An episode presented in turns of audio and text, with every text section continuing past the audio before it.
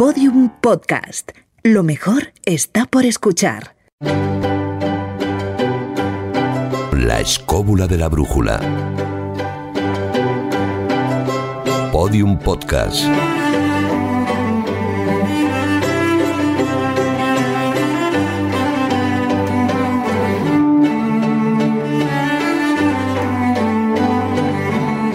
Saludos en la distancia, David Sentinella, ¿cómo estás? Muy bien, balanceándome con la música. Carlos Car ¿Dónde está Carlos Canales? ¿Se ha ido? aquí, ¿Vuelve? aquí, Ah, aquí, ahí, no, estoy aquí, estoy aquí. ¿Cómo estás? ¿Cómo llevas el Cer- confinamiento? Cerrando la puerta, muy bien, Ah, estupendamente. Bien, bien, bien. Juan Ignacio Cuesta, ¿cómo lo llevamos? Pues yo estoy aquí hoy en un día soleado lleno de abejas y como Heidi. Es el único, el único Jesús que tiene algo de sensación de libertad, Juan Ignacio. Los demás estamos encerrados. Sí, Sí, ha el dicho lo de campo. Heidi y es verdad que se parece al abuelo de Heidi. Sí, sí. Yo estoy a una distancia moderada de vosotros. Ajá. Bueno. Él está en el campo, hay que tenerlo en cuenta. Juan Ignacio en el campo, los demás en nuestras casas. Saludos de un servidor de Fran y Zuzquiza. Vamos a intentar salir hoy de nuestro confinamiento, aunque sea simbólicamente, mirando al cielo.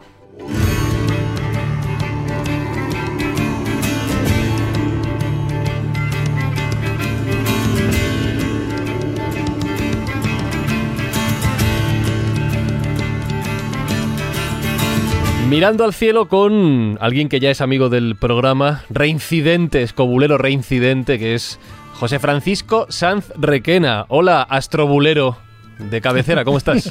Hola, Fran. Uno, dos, ya no me acuerdo. No, Fran, Fran uno eras tú, yo era el prescindible. Bueno, eh, hay que decir que, que el currículum de José Francisco ha cambiado en estos últimos meses desde que no hablamos con él. Voy a repasarlo. Entero, más o menos. Ya verás mejorado. sí. Aparte de doctor en ciencias físicas, que ya lo era, profesor de física general y termodinámica, ¿vale? Ahora es investigador del Grupo de Ciencias Planetarias en la Universidad del País Vasco, investigador del Departamento de Física Teórica, Atómica y Óptica de la Universidad de Valladolid y además está escribiendo últimamente, ha llegado a publicar, mirad vosotros, en la revista Nature, nada más y nada menos. Y la primera pregunta que tengo para ti, Fran, es... ¿Todo esto que acabo de decir demuestra que has conseguido el truco para dominar el espacio-tiempo a tu antojo? Eh, pues mm, efectivamente, muy bien. Lo ha confesado. Porque si no, Por ¿de fin. dónde sale el tiempo? El espacio-tiempo ahora mismo para mí eh, mm, no tiene ningún misterio porque mi espacio-tiempo se reduce a mi casa y, y- y eso es. O sea O que, sea, que no, no- no hay trucos especiales, ¿no? no, no hay trucos, Fran, no hay No trucos. tienes agujeros negros. Alguno que otro sí. Bueno, no entraremos en detalles. Yo me estaba mirando a los bolsillos para aquello que no seáis tan mal pensados. Sí, es Eh, que hay gente muy mal pensada. Sí, sí, sí, sí. sí. Sí. Eh, dicho, dicho todo esto, voy a limpiar un poco el aire y arrancamos esta edición mirando al cielo, como digo, de la escóbula de la brújula. La escóbula de la brújula. Un podcast para viajar a mundos inimaginables.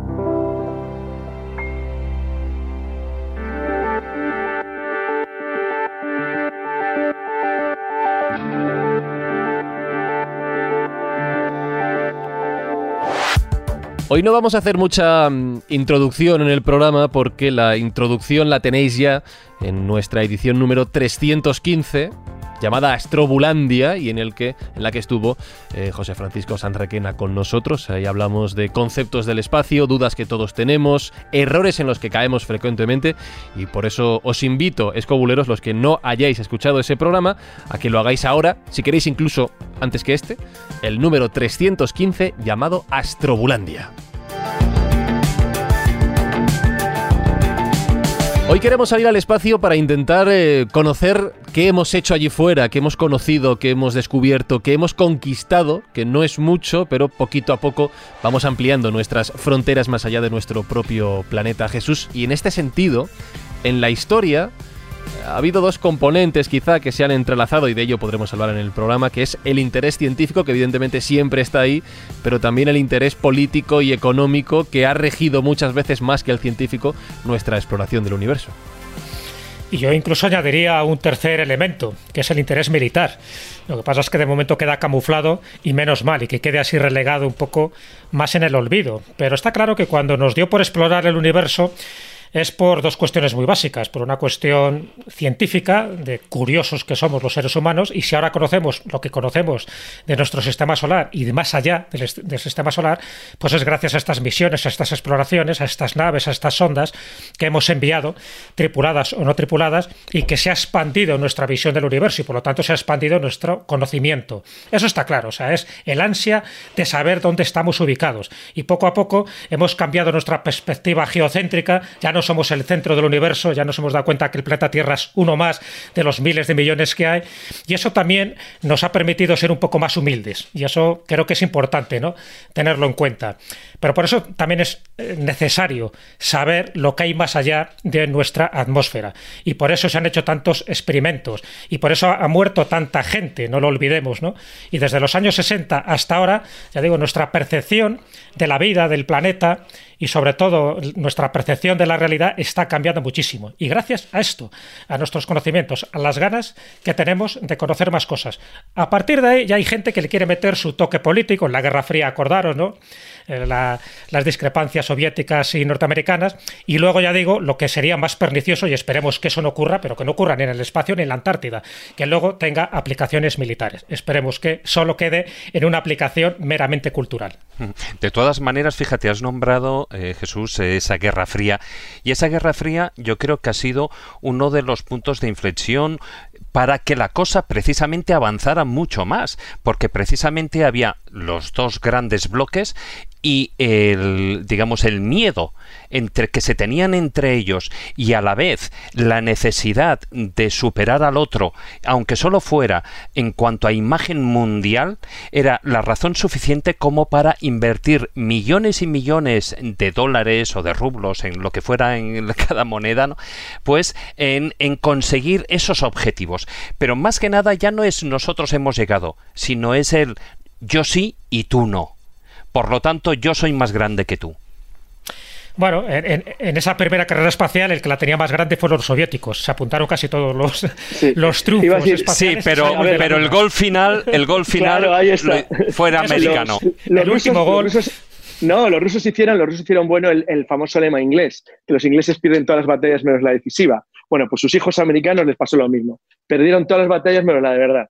Entonces, realmente, para los que somos hijos de la ciencia ficción de los años 60, eh, finales 70, que soy yo el ejemplo perfecto, y quizás Jesús, no sé, David es más joven, es decir, realmente, para nosotros, para nosotros eh, la idea, que me acuerdo que lo hablábamos mucho, ¿te acuerdas Jesús y, Juan Ignacio con Juan Antonio Cebrián, que siempre hacían una pregunta, bueno, Carlos, llegaremos el 2020 a Marte. Es decir, era la idea siempre, vamos a llegar a Marte y nunca llegábamos siempre al principio era el 1990, luego el 95, luego el 2000, el 2005, el 10, el 15, el 20, nunca llegamos.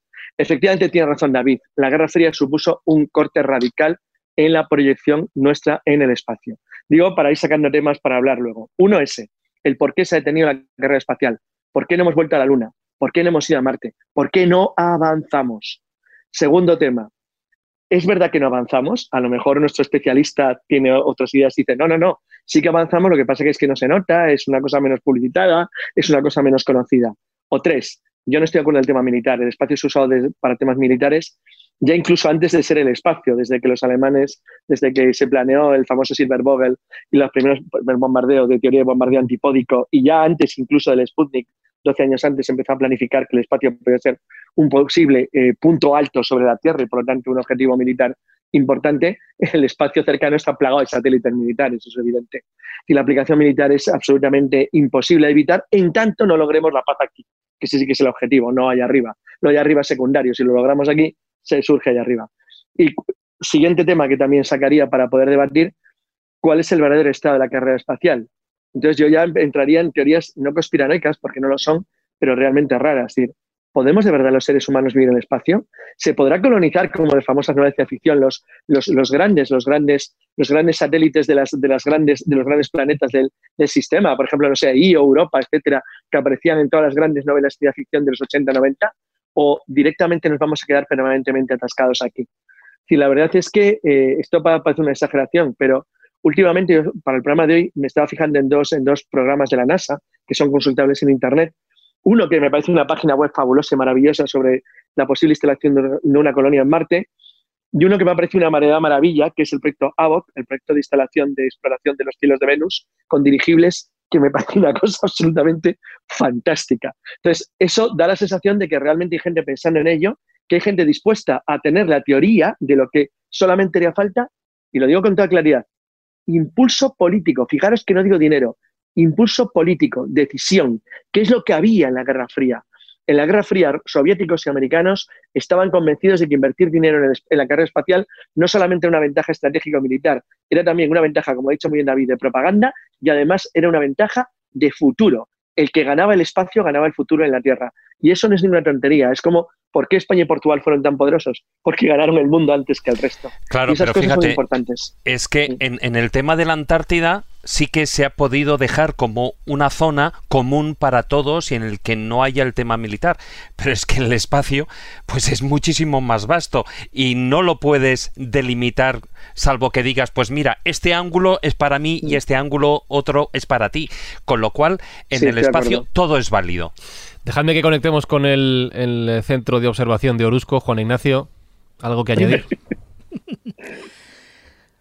No, indudablemente una de las grandes aspiraciones del ser humano ha sido salirse del encierro que tenemos dentro de la Tierra, pero es evidente que, por muchísimas razones y tal, eh, se empezó con muchísima fuerza en los años 60 del siglo XX y luego posteriormente eso se fue amainando por alguna razón, una razón u otra y lo dejamos ahí un poco en stand-by eh, y aún no tenemos una idea muy clara de cuándo vamos a poder emprender una aventura de esas características eh, más tarde o más temprano, claro. Y menos ahora en este momento que, estamos todos eh, encerrados ya no solo en la Tierra sino en nuestra casa. Tú menos, ¿eh? Tú menos. Que tú tienes campo, tío. Campo y tomate. Decía uno de los pioneros, que además saldrá a relucir por, por, fuerza, y ya lo estoy sacando yo a relucir, un ruso que es Konstantin Tsiolkovsky.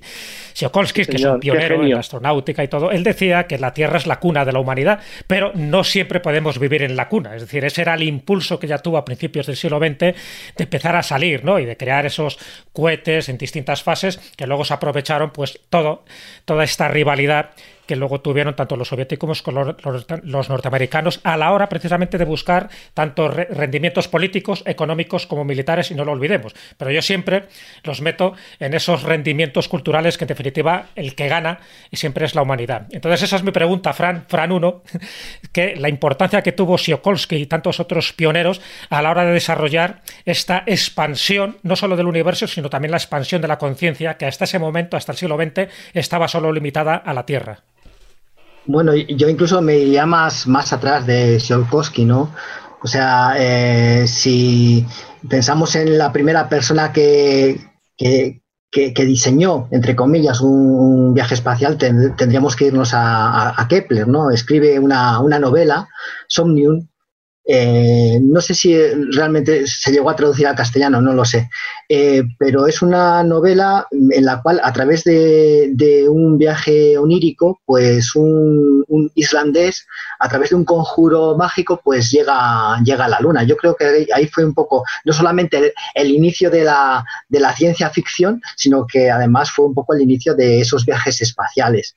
Eh, después pasando, por supuesto, por, por Julio Verne, ¿no? En su famosa obra de la Tierra a la Luna, incluso la, la, las película, la película de Jos Méliès de, de Viaje a la Luna.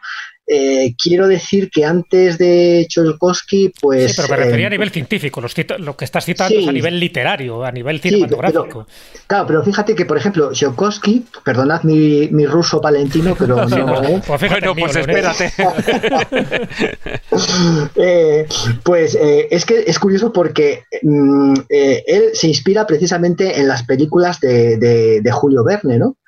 Eh, pensando un poco pues eh, ese, ese, cañón que, se, dice, que se, se diseña en la, en la novela de, Julio Verne, esa, e, e, e, ese, ese, misil balístico, eh, tal es así que él echa cuentas a través de la, de la, física, que ya estaba en pleno desarrollo, y observa que, que mm, eh, esas personas que, viajasen en ese misil balístico impulsado por ese cañón, pues eh, automáticamente eh, morirían, ¿no? Y es a partir de ahí cuando empieza a, diseñar lo que se llama la ecuación de la aviación, que hoy en día se sigue utilizando. Yo me acuerdo de, de, mis, de, mis de algunas de mis asignaturas de, la carrera de física, pues que las veíamos, las veíamos, ¿no? Cómo se, se puede modificar la variación de velocidad a partir de la eh, variación de la masa de un, de un, misil balístico e incluso a partir, o sea, incluido la, la impulsión de, del motor, ¿no? Eh, sí que es verdad que Tsiolkovsky pues es el, es el, es el pionero, es el pionero eh, fundamental ¿no? de los viajes espaciales y a partir de él pues está Goddard en los Estados Unidos. fíjate qué curioso, igual que Tsiolkovsky se, se toma como referencia a Julio Verne, Godard toma La Guerra de los Mundos. Entonces es ahí cuando empieza su, interés precisamente por, eh, por, este desarrollo de, de, conquistar el espacio. Desarrolla en el año 1926 los cohetes de combustión líquida. En Alemania está Hermann Overs, eh, que independientemente precisamente de, ¿Qué libro, por cierto, el, Overs, el de Overs, el, el, cohete y el mundo ¿Cómo se llamaba? Pero tiene un libro fantástico sobre los cohetes como exploración espacial. De principios de sí, sí, sí, sí, Era, es, la verdad es, es era un auténtico, un auténtico genio. Es ligado un poco a, lo que son los nazis ¿no? de, la época, pero, pero bueno, que después si quieres lo, comentamos. Eh, o, Koriolov, ¿no? En, que, que, bebe un poco de las frases de Solkowski, ¿no? que es un poco el, padre de, de, de toda la ingeniería relacionada con la conquista del espacio en, la antigua Unión Soviética y, por supuesto, eh, von Braun. Eh, von Braun, pues que si queréis luego comentamos un poco de la operación Paperclip, que esa operación en la cual los americanos pues se llevaron a un montón de, de, nazis a, los Estados Unidos y que, bueno, a partir de ahí, pues es cuando empieza justamente la NASA, eh, todo el proyecto Mercury, el proyecto Gemini, el proyecto Apolo, es decir, bueno, pues eh, lo que os quería decir es que, bueno, es ahí un poco cuando empieza toda esta historia de la, de la conquista del espacio. No, quería decir que existe, digamos, un precedente anterior que sería la famosa intuición que tuvo Newton con respecto a la trayectoria de las balas de cañón, el cañón de Newton, que, que él lo imagina subido al alto de una montaña disparando balas según a qué velocidad, hasta que alcanza la velocidad en la que puede o quedarse en una órbita geoestacionaria o salir de esa órbita geoestacionaria. ¿no? La velocidad de eh, escape. Efectivamente, la velocidad de escape. Este sería un precedente de alguna manera mm, precientífico de, de todo este tema. ¿no? Eh, fijaos que... Sí, incluso... No, no, perdona, Fran, no, no. No, yo incluso, eh, como bien dice Maese, yo diría que no, no incluso precientífico, es que es totalmente científico, ese famoso cañón. Para mí sí, pero como a Newton siempre se le ha tachado también de ser un poquito amigo de alquimia. Pobrecillo, es que era el primero, porras. claro, claro, a eso, iba yo, que fijaos que estamos hablando de, de pioneros, estamos hablando de imaginantes, de intuiciones, de personas que intuyeron de alguna forma que salir de la Tierra, que salir ir al espacio y explorar lo que hay fuera era posible. Habéis mencionado una fecha en vuestras introducciones que eran los años 60. Quiero que viajemos en el tiempo, quizá un poquito antes.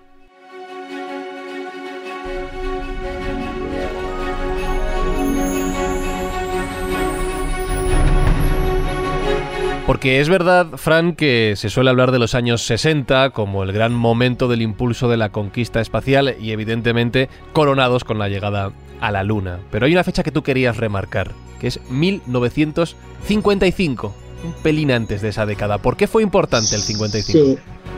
Bueno, es que ese año es el año geofísico internacional y justamente en esa reunión la, Unión Soviética pues eh, manifiesta ante todo el mundo su voluntad de lanzar satélites al espacio, ¿no? Y es ahí cuando justamente empieza ese, ese pique, ese, esa, esa guerra, entre comillas, de entre los Estados Unidos y la, y la, la, antigua Unión Soviética. Yo si pusiera una fecha de inicio precisamente a esta conquista del espacio, sería precisamente ese año 1955, ¿no? Eh, Pero y escúchame una pregunta de novato total. Vale, una cosa es que queramos hacerlo y lo hayamos imaginado y, y vale, ¿cómo, lo, ¿cómo se pusieron a ello? ¿Cómo hacemos esto realidad? Porque no, no es tarea fácil. Eh, no, eh, mm, bueno, lo que hicieron fue utilizar misiles balísticos fundamentalmente. Pero una pregunta, ya lo sabían, ¿no? Cuando lo anunciaron lo tenían ya bastante claro, ¿no? Sí, sí, sí, claro que lo claro, no, no, por supuesto que lo tenían claro. Lo que pasa es que lo que ellos utilizaron fue eh, arma, o sea, armas, eh, armamento de guerra para precisamente eh, lanzar eso, esas, esos satélites al espacio, ¿no? De hecho, fíjate, casi casi a la par, los Estados Unidos lo que hacen es diseñar la, misión Vanguard. La misión Vanguard que fue después un auténtico fracaso. ¿Qué consistió? Pues utilizan también. sí, básicamente. ¿Os acordáis de la película, de la película 1, 2, 3? Sí, sí, claro. Bueno, en la película 1, 2, 3 hay un momento en que el, alemán oriental comunista le dice a, su futuro suegro, cuando se ha ligado a su, a su novia y se ríe de los, de los cohetes americanos, le dice, cohetes rusos, y dice, ¡boom! Espacio. Cohetes americanos, ¡boom! ¡pum! Miami Beach. que se callan siempre. O sea, fracaso total. Efectivamente. Sí, sí, sí, la misión Vanguard fue un auténtico fracaso. Utilizaban unos, unos misiles balísticos los, los Viking eh, que tenían una primera sección de combustible líquido, después tenían dos secciones de combustible sólido, pero vamos, que no llegaron a, no, llegaron a, nada. Y después, pues justamente en el año 1957, con, con el Sputnik 1, yo creo que los americanos se vuelven locos y bueno, eh, les entró, les entró pues un, un, frío soviético, nunca mejor dicho, pero... Pero sí, sí, sí, terrible, terrible. Pero terrible. fíjate, esto viene a leer a, lo que hemos estado diciendo al principio. Es decir, como tú apuntabas, a partir del año 1955, ahí es donde empieza la verdadera carrera, los inicios, el punto, el disparo de partida. A partir de ahí, eh, es como tú decías, empieza ese pique que tienen entre ellos, pero es que y lo que veníamos apuntando, Estados, Estados Unidos iba perdiendo toda la carrera. Ya en el 57, como ahora decías, el Sputnik 1, pero es que apenas unos meses más tarde, o sea, ya estaba el Sputnik 2 y habían llevado ya a un ser humano Vaya un ser humano, perdón, a un ser vivo, a un ser vivo al espacio, que era laica, la perrita laica. hombre, lo con lo cual, o sea, con toda esta historia, Estados Unidos se vio obligado a actuar deprisa y yo creo que incluso no. eso... Estados Unidos se vio obligado a azotar más a sus ingenieros alemanes. Sí, pero eso... No, no, no, no, Hay que correr. Sí, pero a ver, estamos hablando de la década de los 50, con lo cual... Por eso... en el, todo lo que fue el proyecto Vanguard, o sea, yo creo que fue un poquitín a, a, matacaballo, es decir, no sé, como que estaban un poquitín forzados a obtener resultados y con ello, eh, pues eh, no se llegaron a cumplir las expectativas que tenían. Porque fue un fracaso detrás de otro, también es cierto. Sí, sí, sí. Mira, yo creo que hay un, hay un punto importante en, en la conquista del espacio por parte de los Estados Unidos y es, es, es Von Braun. O sea, Von Braun eh, es, em, es verdad que era, que era, o por lo menos estaba ligado al, al, al nacional socialismo. No, no, era nazi, era nazi, era el partido. parte de las SS. Pero bueno, hay que decir que, que, yo, yo particularmente le considero pues un auténtico genio, ¿no? Es que no tiene que ver una cosa con la otra. No es incompatible. Esto es compatible totalmente. Sí, sí. Eh, entonces, yo creo que ahí eh, es un poco el que marca mm, la pauta de por dónde, de por dónde hay que seguir. Es que prácticamente fue lanzar el Sputnik 1 y ya von Braun pues, se puso a, diseñar los famosos eh, los, cohetes Júpiter hasta llegar después a, los Saturno, ¿no? que son los cohetes que impulsan las naves espaciales que van, van a la Luna a través de, bueno, de, las, de las misiones Apolo. ¿no? Entonces, eh, como has dicho antes, eh, ha dicho antes David, el tema de, lanzar seres vivos, la verdad es que los rusos tenían mucha, mucha experiencia en lanzar perros, llevaban lanzando perros desde el año eh, incluso antes de 1955, desde el año 1951, ¿no? Y quizás sí que es verdad que la, perrita laica pues es la más conocida, pero bueno, hay algunos otros más. Por ejemplo, en el año 1960, en el Sputnik 5, eh, lanzan dos, dos perros, Belka y Strelka, que son los primeros seres vivos eh, que eh, entran en órbita, pero que además son recuperados vivos, cosa que no ocurrió, por ejemplo, con, con Laika o en el año o en el año 1966, otros dos perros, Veterok y Uyolkov, pues estuvieron 22 días en, en, órbita. Incluso, bueno, cuenta la, no sé si la historia o la leyenda, que después fueron recogidos, incluso tuvieron familia, lo cual quiere decir que en el espacio también puede haber sexo, en fin. Bueno, eh, bueno paso adelante. Es, es una, es una Pero bueno, de la misma, de la misma manera que los americanos, eh, los, perdón, que los rusos tenían gran experiencia en lanzar perros, después los americanos tuvieron gran experiencia en lanzar monos, o sea, o chimpancés. Pero te has citado la operación Pepperclip, que es verdad que llegan a reclutar hasta 1.600 científicos alemanes, precisamente para... Bueno, Jesús, la palabra reclutar es un poco bonita. Bueno, voluntariamente todos. Voluntariamente. Por un mejor futuro. que era el sueño americano para muchos de ellos, evidentemente. Luego ya sabéis que incluso, que me la recomendó además Fran, ¿no? Hay toda una serie eh, que se llama Hunter, donde se busca y se cazan precisamente a esos científicos alemanes que estuvieron involucrados en el nazismo, precisamente pues eso, para, para que no volvieran a seguir haciendo sus experimentos. Pero bueno, vamos a la parte positiva, ¿no? La parte luminosa de esos científicos. Siempre se habla de Von Braun. Es decir, ¿qué, pasa con el resto de las personas? ¿No desarrollaron también esa tecnología puntera de cara no solo al armamento de las V2 y todo eso, sino para salir al espacio no había otros, Von Braun, dentro de esa operación Paperclip. Eh, sí, pero lo que pasa es que yo creo que, o sea, el, padre de la, de la astronáutica, eh, en mi opinión, fue él, ¿no? Que era un poco, bueno, ya eh, despuntó con las famosas bombas V2, entonces fue, yo creo que el padre. Sí que es verdad que se habla mucho durante esta época de la astronáutica en los Estados Unidos, pero en la Unión Soviética se seguían haciendo, haciendo cosas. Em, sí que se habla siempre de las, de, las misiones Apolo, ¿verdad? Porque son las, las, las misiones que llevan hombres a la Luna, pero es que antes de las misiones Apolo hubo misiones rusas que ya llegaron a la Luna, sin, sin llevar personas, es cierto, los Lunik, llegaron a la Luna. Lunik, los robots Lunik, ¿no? Efectivamente. Entonces, lo que pasa es que parece que eso como que hubiera sido barrido, ¿no? Por, evidente, obviamente, eh, eh, cuando Kennedy dijo que había que llegar a la Luna, pues había que llegar a la Luna sí o sí. Digamos, un poco es lo que marca eh, esa diferencia en la carrera espacial de lo que hicieron unos y lo que hicieron otros. Una pregunta, es una que solo tú lo sabes seguro. Es, decir, ¿es verdad la leyenda de que realmente los, rusos que acaban de llegar a la Luna, y además alunizado antes que los americanos, puesto que las dos sondas robot Lunik, una es estrella, pero la otra está, por cierto, una está todavía allí y la han despertado hace poco, que luego contaremos la anécdota jurídica, si, os, si nos importa, porque es un pleito que hay ahora mismo abierto absolutamente divertido, que ha cogido los rusos como precedente los galeones españoles perdidos en alta mar. Es una cosa muy curiosa que contaré al final. Pero bueno, digamos que hay una cuestión, es verdad que el problema ruso fue simplemente que tenían problemas con la, con la forma en la que el módulo tenía que alunizar y que ese retraso hizo que los americanos les ganaran por poco. Sí, sí, es, eso es verdad.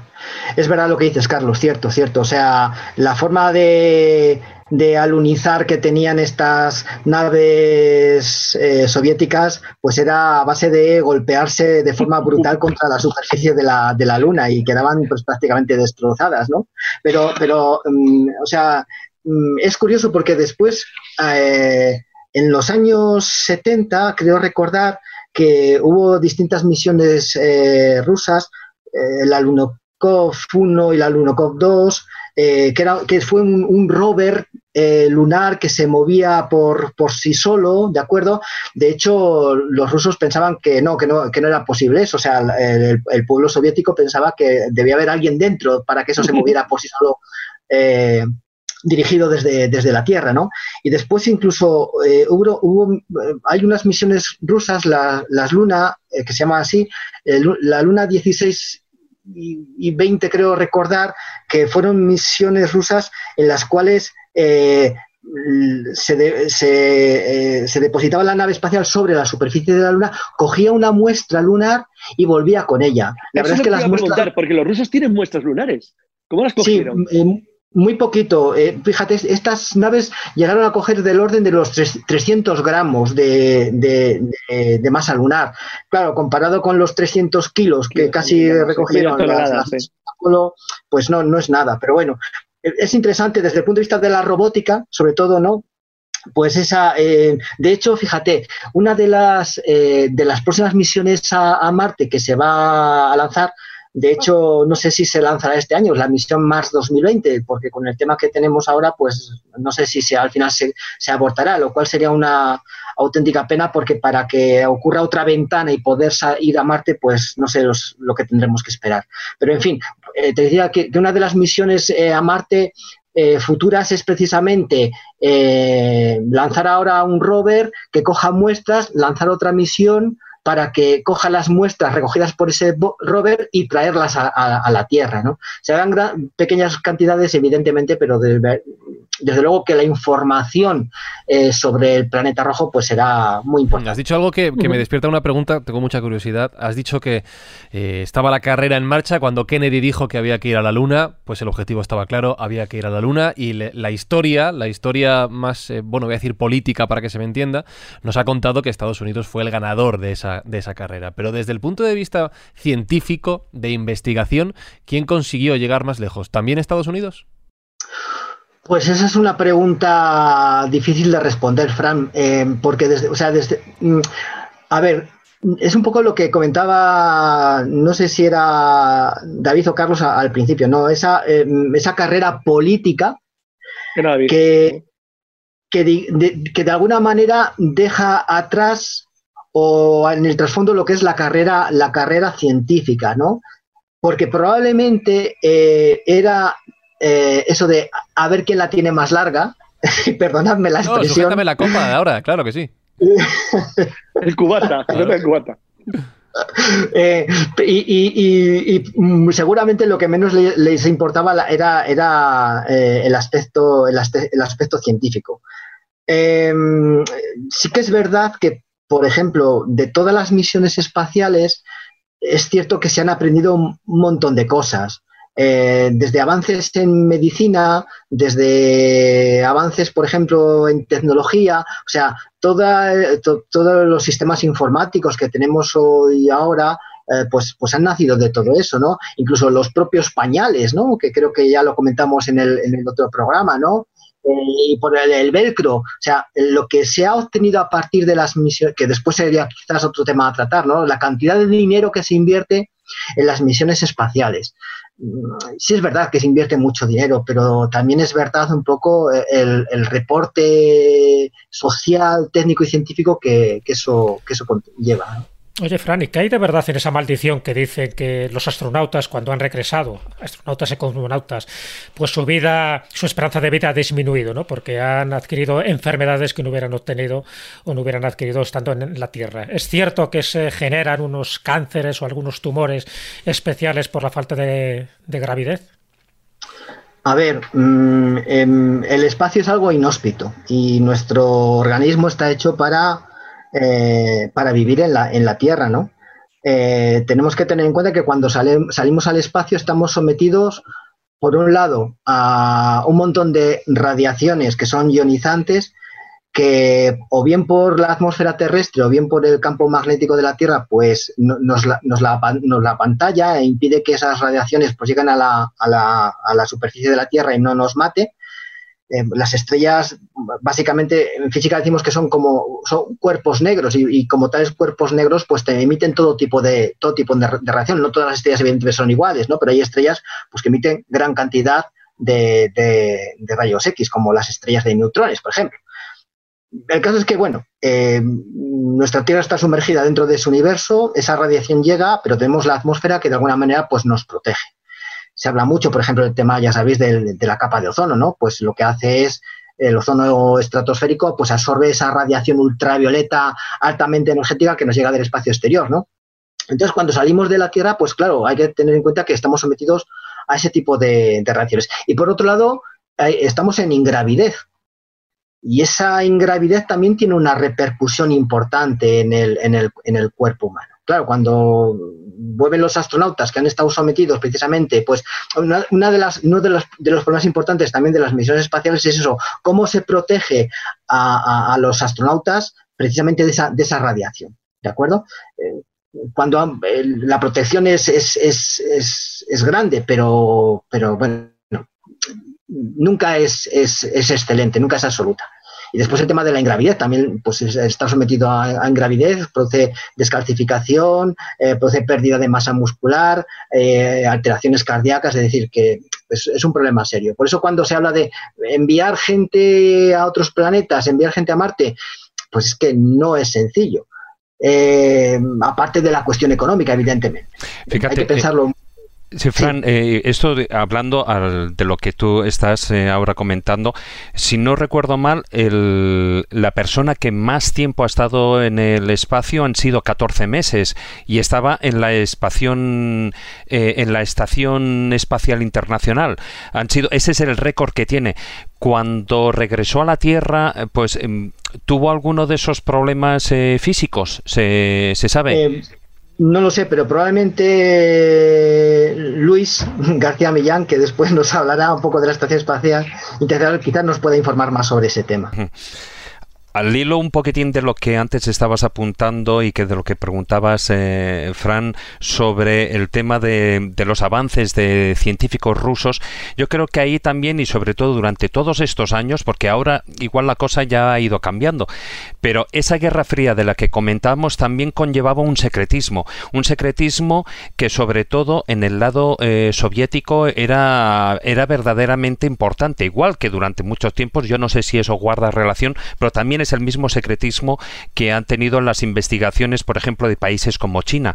Pero eh, precisamente yo creo que lo que hizo avanzar, lo que hizo dar ese salto importante, ese punto de inflexión, es que cuando antes mencionaba a Laika con el Sputnik 2, en el año 57, eh, 1957, apenas tres meses después fue cuando Brown, eh, bueno, pues ahí empiezan a maniobrar rápidamente eh, y sacan el Explorer 1, ¿no? El primer satélite artificial norteamericano. Ahí es donde se dan cuenta, digamos, que es necesario no solo llevarlo por el tema militar, sino también que toda la parte civil Em, se involucre en el tema. Y ahí es donde eh, ese punto de flexión y el que yo creo que da un especial avance, un, trampolín a toda la evolución de, esa lucha por conseguir la permanencia en el espacio es la creación de la NASA. Yo creo que ahí, Fran, eh, es, ese punto de inflexión que hace que tanto Rusia como Estados Unidos se pongan las pilas totalmente. Eh, sí, como muy bien dices, cuando se pone en órbita el Explorer 1, gracias, fíjate, precisamente gracias a, los al cohete Júpiter, ¿no? Diseñado por Von Braun, pues es un poco cuando a los americanos les entra esa, esa, esa euforia y dicen, vamos a, crear la NASA, que en realidad nace de la antigua NACA, que era, digamos, un estamento más militar y como muy bien dices, la NASA pues no es tan, no es tan militar, ¿no? Dejan un poco a los militares eh, aparte entre, entre entre comillas. ¿no? Mm, y ese año de 1958 para los Estados Unidos es evidentemente muy, muy importante. El problema es que mm, justamente en el año 1961, pues eh, con un cohete Vostok aparece Yuri Gagarin. Y claro, ya tener ahí eh, a una persona en el espacio exterior y que los americanos todavía no lo habían conseguido, eso mm, pues hombre, ah. eso escuece mucho. hasta el año 1962 eh, no es cuando eh, el americano John Glenn entra, entra, entra en órbita, es decir, es el primer americano. No tardaron mucho. Leonov, el primer paseo espacial también es un ruso en el 65. van añadiéndoles cosas que les van jorobando. Eh, Valentina Tereskova, la primera mujer. También, porque hubo otra mujer que parece que la palmó antes y, no dijeron nada. Los soviéticos no podían admitir que hubiera un fracaso. Luego ya sabes que se manipularon las fotografías precisamente para eso, para intentar demostrar que los cosmonautas que, que salieron del espacio son los que triunfaron, no contaron los fracasos. Pero bueno, eso forma parte también de la propaganda eh, política del momento y dentro de esa Guerra Fría. Pero fíjate, vamos a entrar, si os parece, en esas misiones espaciales que yo creo que son fundamentales, porque ya hemos hecho un poco una introducción que era básica, importante, de las condiciones técnicas y políticas y geoestratégicas que generaron esta carrera espacial.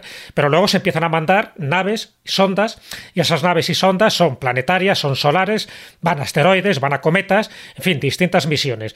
¿Cuál se podría decir que sería la primera misión, descartando la Luna, ¿no? que ya, ya la hemos más o menos trabajado? Pero de esas ondas planetarias, los mm, hallazgos, los descubrimientos más revolucionarios que hasta el momento tenemos, es decir, haciendo casi un balance cronológico, ¿cuál ha sido lo más importante? Esas ondas que se han mandado a distintos planetas, como a Venus, o como ha sido a Marte, o a Júpiter, a Saturno, las ondas que hemos mandado a la Luna, eh, perdón, al Sol, o lo que hemos mandado los asteroides y los cometas, o todo un conjunto. Da una prioridad, que me interesaría saber un poco de tu importancia. Bueno, em, para mí, eh, yo empezaría por las misiones a Marte. ¿Por qué? Porque Marte tiene un interés astrobiológico muy, muy grande. Eh, después podríamos poner un poco las, misiones Voyager, la Voyager 1 y la Voyager 2, la Pionero, 11 y Pionero 12, que son misiones espaciales que se lanzan pues en el año 75 al 77, creo, creo recordar, estoy hablando un poco de memoria, Fundamentalmente las Voyager 1 y Voyager 2, su objetivo era visitar los gigantes gaseosos Júpiter y Saturno y que todavía siguen funcionando. Parece ser que tienen combustible hasta el año 2025. Están, digamos, eh, atravesando lo que podrían ser los confines ¿no? de, nuestro, de nuestro sistema solar. Estaban ya cerca de la nube de Koch, ¿no? Eh, sí, em, em, más o menos sí, por la nube de Oort sí. Eh, sí, sí, sí, sí. Eh, de hecho, se sabe porque lo que, o sea, se, compara un poco, ¿no? Lo que es el viento solar, se mide el viento solar, se mide la, cantidad de partículas que mm, hay fuera de ese viento solar y midiendo la cantidad de partículas de un sitio y de otro se sabe más o menos por dónde está la nave espacial, muy por encima, ¿no? Por decirlo de alguna manera. Y aparte de estas, esta misión, o sea, aparte de las misiones a Marte, que ha, habido un montón, eh, de, la, de las Voyager, las Pionero 11 y Pionero 12, que si queréis luego comentamos un poco el tema de, Carl Sagan y tal, pues está para mí la misión Cassini, de la cual no se habla mucho, pero yo creo que es uno de los logros más importantes de, de la humanidad respecto de lo que es la conquista del, espacio. Es Cassini, Cassini ¿no? Tiene nombre compuesto. efectivamente, es una sonda espacial lanzada en el año 1997, eh, que es una misión que el objetivo fundamental era eh, visitar eh, Saturno. tardó más o menos unos siete años en llegar. Lo que pasa, ya sabéis que cuando se viaja por el espacio no, se, no, se, no, viajamos en línea recta, ¿no? sino que, viajamos por tirones gravitatorios. O sea, lo que se hizo fue primero lanzar la, la, sonda Cassini hacia, hacia Venus, o sea, se lanza hacia el interior del sistema solar, después vuelve a dar vueltas alrededor de la Tierra, sale impulsada hacia Júpiter, da vueltas al Júpiter y de ahí va para, para Saturno. O sea, fue un viaje un tanto complicado. Eh, pero como dice Jesús, la misión Cassini-Huygens, eh, o Huygens, o como se también, es que mi holandés tampoco es, también del cerrato, ah, como estamos, no estamos muy hábiles con Christian los Huygens para los amigos. Yo, eh, cuando digo, cuando hablo con Nacho Ares y hablo de Huygens, me dice, no, no, no es Huygens, es Huygens. Ahí digo, ay, perdona. da igual, Pero, es verdad que los logros han sido increíbles, ¿no? A pesar de que ya creo que la, nave está, la sonda ya está desintegrada, me parece. Sí, sí, sí, sí. Lo que te decía, eh, perdón Jesús que te he cortado. Eh, que la, o sea, la, la sonda Huygens, el objetivo era enviarlo a una luna de Saturno que se llama Titán. Titán también tiene un interés astrobiológico muy importante porque se piensa que mm, Titán es como era la Tierra hace miles de millones de años, ¿de acuerdo? Entonces ahí estamos viendo un poco, eh, o te estamos teniendo una imagen de cómo era la, Tierra antaño, muy, hace muchos años, ¿no? Sí, porque Titán tiene atmósfera. Eh, sí, tiene una atmósfera que fundamentalmente es de metano. A diferencia que de nuestra, de nuestra atmósfera. Y de la misma manera que aquí tenemos, por ejemplo, un ciclo hidrológico, pues Titán tiene lo que se llama un ciclo metanológico, es decir, en Titán hay nubes de metano, hay precipitación, se forman lagos, etcétera. Entonces ya, mm, ya te digo que, que, desde el punto de vista astrobiológico es muy interesante. Y por otro lado, la, la misión Cassini nos ha dado un montón de información que hoy en día la seguimos utilizando desde el punto de vista científico. De hecho, eh, yo trabajo mucho en, atmósferas de, Júpiter y de, Saturno y muchas de las investigaciones que hago de la atmósfera de Saturno son con imágenes de la misión Cassini, que como dices, hace, hace poco pues eh, lo que eh, fue, fue destruida a propósito eh, eh, haciendo una incursión en lo que es la atmósfera del planeta Saturno y se, y se destruyó. Uno de las, fíjate, una de las cosas por las que se destruyó era para evitar problemas de contaminación cruzada. Una de las cosas que se quiere evitar fundamentalmente es que tanto cuando se lanzan misiones espaciales a, otro, al espacio exterior o cuando mm, regresan misiones espaciales a, la Tierra, pues que ni tanto para llevar ni, ni tanto para cuando vuelven, pues eh, haya contaminación de agentes patógenos. Claro. Em, fijaos una cosa, que estamos hablando de grandes lugares desconocidos, de grandes misiones, de sitios en los que ningún humano de los que estamos escuchando aquí las cóbulas seguramente soñemos con estar en nuestra vida. Quizá alguno de nuestros. No creas, eh, no creas. Bueno, quizá alguno, quizá alguno, quizá alguno. Pero me da a mí que de los, de los ocho que estamos aquí que vamos a intervenir en el programa. Solo uno o dos podría Alguno caerá, pero por norma general no. Pero lo que realmente me alucina de lo que ha contado Fran hasta ahora es que haya un cacharro fabricado en los años 70 que en 2020 siga funcionando. Antes. Hay cosas mejores que luego. Claro que sí, antes se hacían las cosas bien, no como ahora, hombre.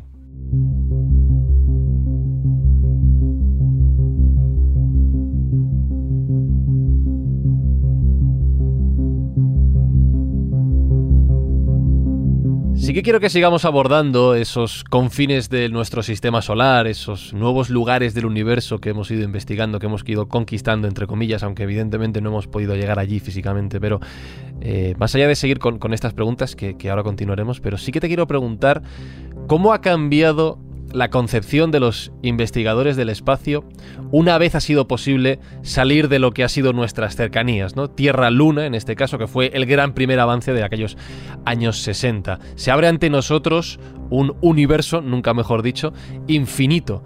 Y yo entiendo que eso a la hora de desarrollar técnicas, de idear eh, nuevos objetos que hoy en día están en nuestras, en nuestras casas, en nuestras manos, a la hora de avanzar en el propio desarrollo de la, de la investigación científica, es un cambio radical, claro.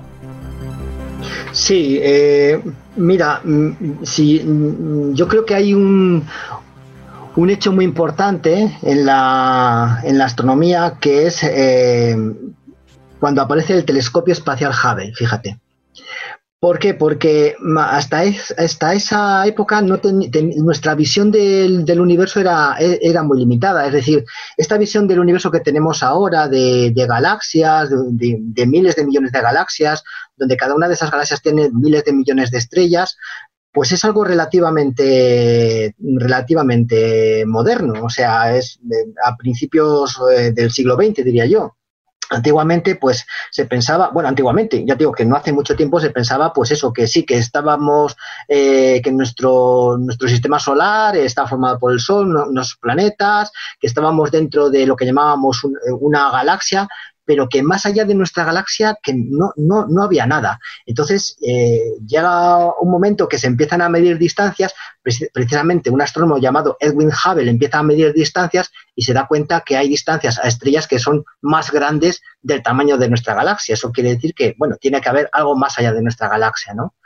Y justamente el telescopio espacial Hubble cuando se lanza nos da una visión del universo que era totalmente desconocida y hemos aprendido un montón de cosas a, partir de esas, de esas imágenes, a partir de esa información y por supuesto que nuestro universo, la concepción que tenemos de nuestro universo pues ha cambiado eh, considerablemente. Una de las cosas que se da cuenta Hubble, entre otras, es que el universo se expande y que las estrellas se corren al rojo, con perdón. Estamos hoy. ¿eh? ¿Puedes explicarlo? Es que entre agujeros negros y tal. Este programa va a haber que poner el cartelito de explícito, ¿eh? No, pero son términos científicos. Ah, vale, vale. y astronómicos. Sí. Sí. No, no, Eh, lo va a aplicar Fran ahora. No, sí, bueno, lo, lo que pasa es que, eh, a ver, mm, esto es una, esto está basado en lo que llamamos el, el efecto, el efecto Doppler.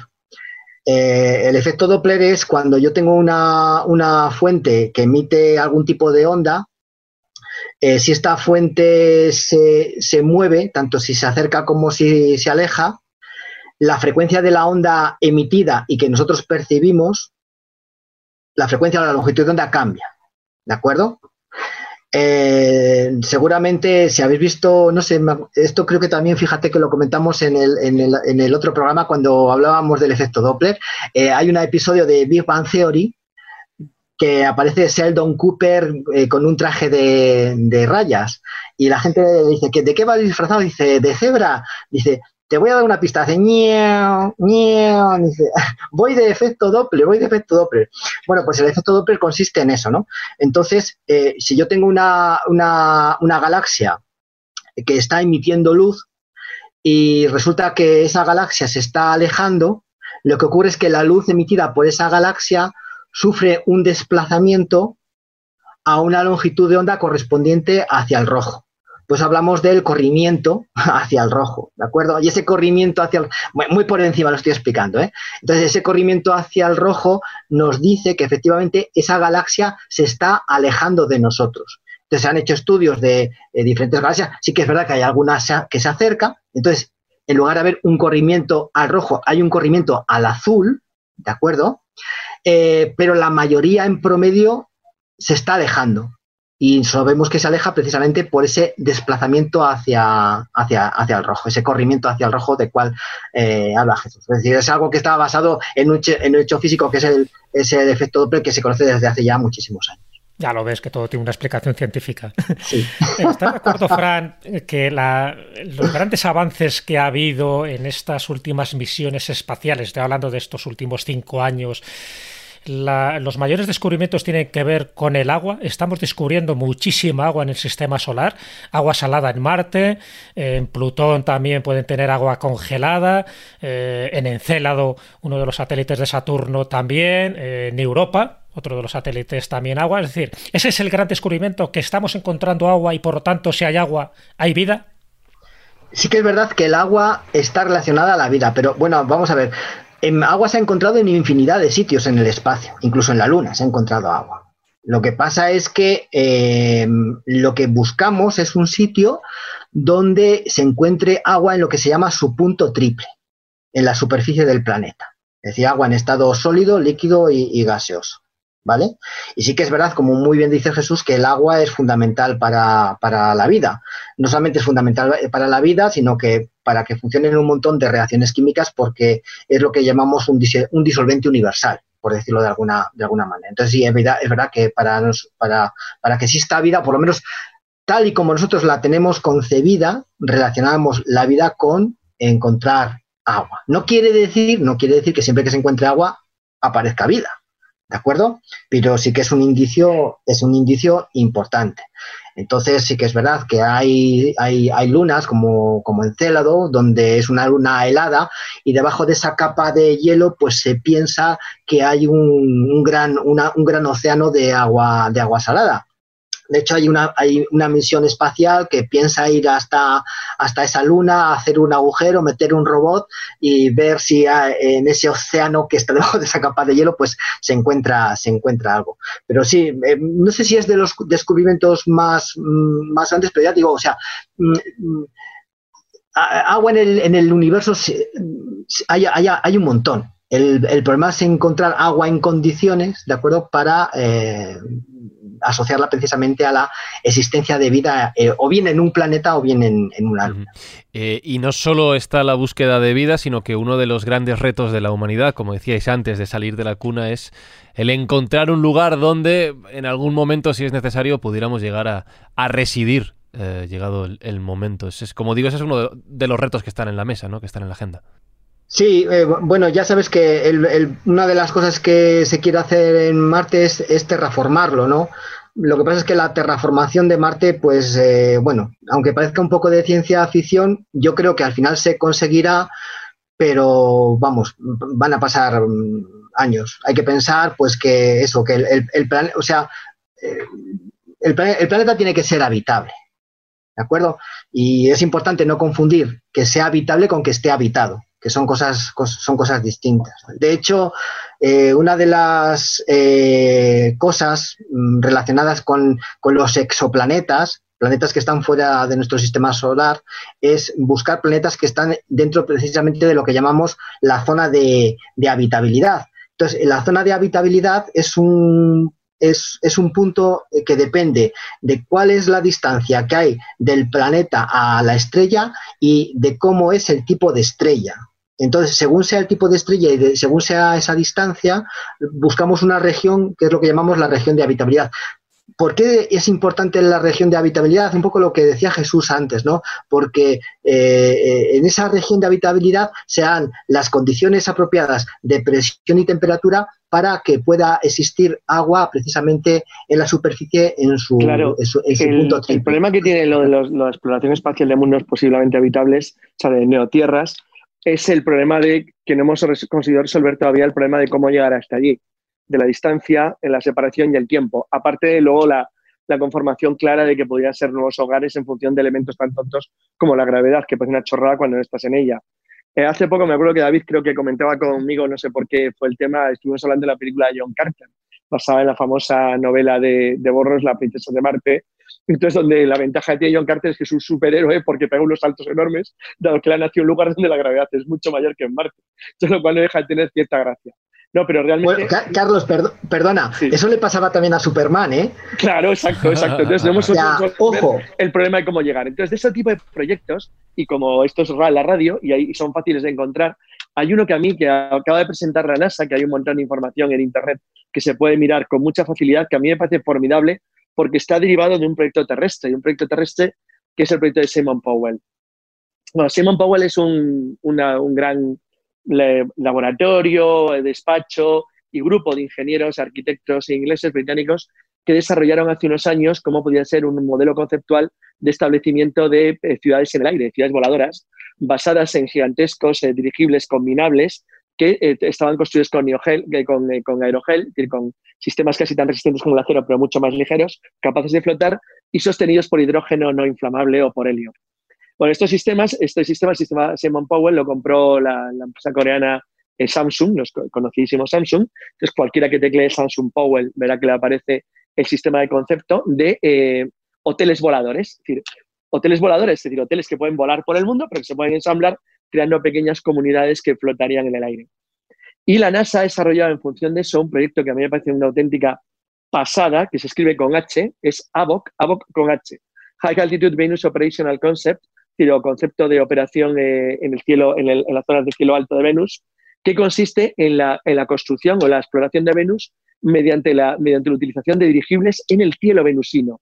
de verdad, hay un vídeo, hay un vídeo eh, que ha puesto la NASA, que se puede consultar en cualquier lugar, está en YouTube, que es una auténtica pasada de cómo se podría explorar con medios actualmente disponibles, o sea, sin gran ciencia ficción, es decir, algo que se puede llevar adelante perfectamente, los cielos de Venus, incluso estableciendo una pequeña comunidad de seres humanos capaz de vivir en los cielos venusinos. De verdad que es alucinante y que sin embargo tiene ciertas ventajas sobre el mundo marciano porque el tamaño de Venus es mucho más parecido al de la Tierra. Y aunque no podríamos ir a la superficie, que sería muy complicado, se podría establecer una pequeña colonia de seres humanos fuera de nuestro, de nuestro planeta por primera vez de una manera bastante más sencilla que hacerlo en cualquier otro lugar. Problema, que hay que llegar a Venus, como siempre. Es decir, cuánto tiempo se tardaría y cómo se podría hacer.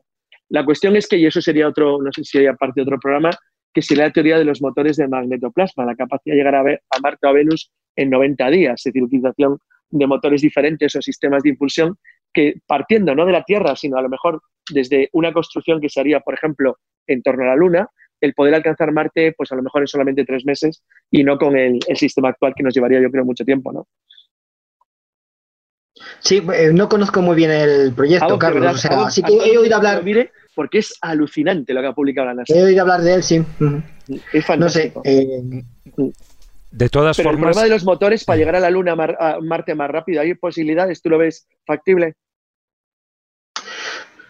Pues es que, eh, eh, a ver, yo lo que mm, puedo decirte es que, o sea, lo- es que los, los- los viajes espaciales, Sí. eh, ahora una de las cosas que se está utilizando son las, las velas solares. No sé si Ajá, has oído hablar sí. de Sí, sí, sí, los, veleros solares, sí, es una de las posibilidades Sí, que, que- que se- y quizás sea, sea uno de los recursos más económicos Exacto, y, más, y más rápidos para, para poder llegar. Ah, aún así, eh, yo todavía se sigue, o sea, lo que te he dicho antes, eh, que se- como seguimos viajando a, a través de impulsos gravi- gravitacionales de otros planetas, pues hay que, o sea, el diseño de un viaje espacial mm, no es fácil porque, claro, hay que pensar que la Tierra se está moviendo, el otro planeta se está moviendo y tiene que darse la situación la Máxima propia cercanía, ¿no? claro para que el lanzamiento eh, sea eh, mm, llevado a cabo de tal manera que el tiempo que se tarda en ir a ese planeta pues sea el más corto posible es lo que os hablaba antes eh, ese- esas misiones espaciales que se están pensadas para, para lanzar este año 2020 eh, como se pierde esa oportunidad, hay que esperar otra vez a que Marte y la Tierra estén en, en la oposición, ¿no? Claro, Cada dos para. años. Claro, claro. Sí, sí. Fijaros, ya hubo, eh, ya que estabas comentando el, el interés eh, que tiene el ser humano hacia Venus, precisamente una de esas ventanas fue en agosto de 1970 y se aprovechó esa ventana, los rusos la aprovecharon para mandar una sonda, Una una, sonda, sonda, sí. la, la Venera 7, eh, que fue, Mm. que sí que aterrizó en Venus, precisamente.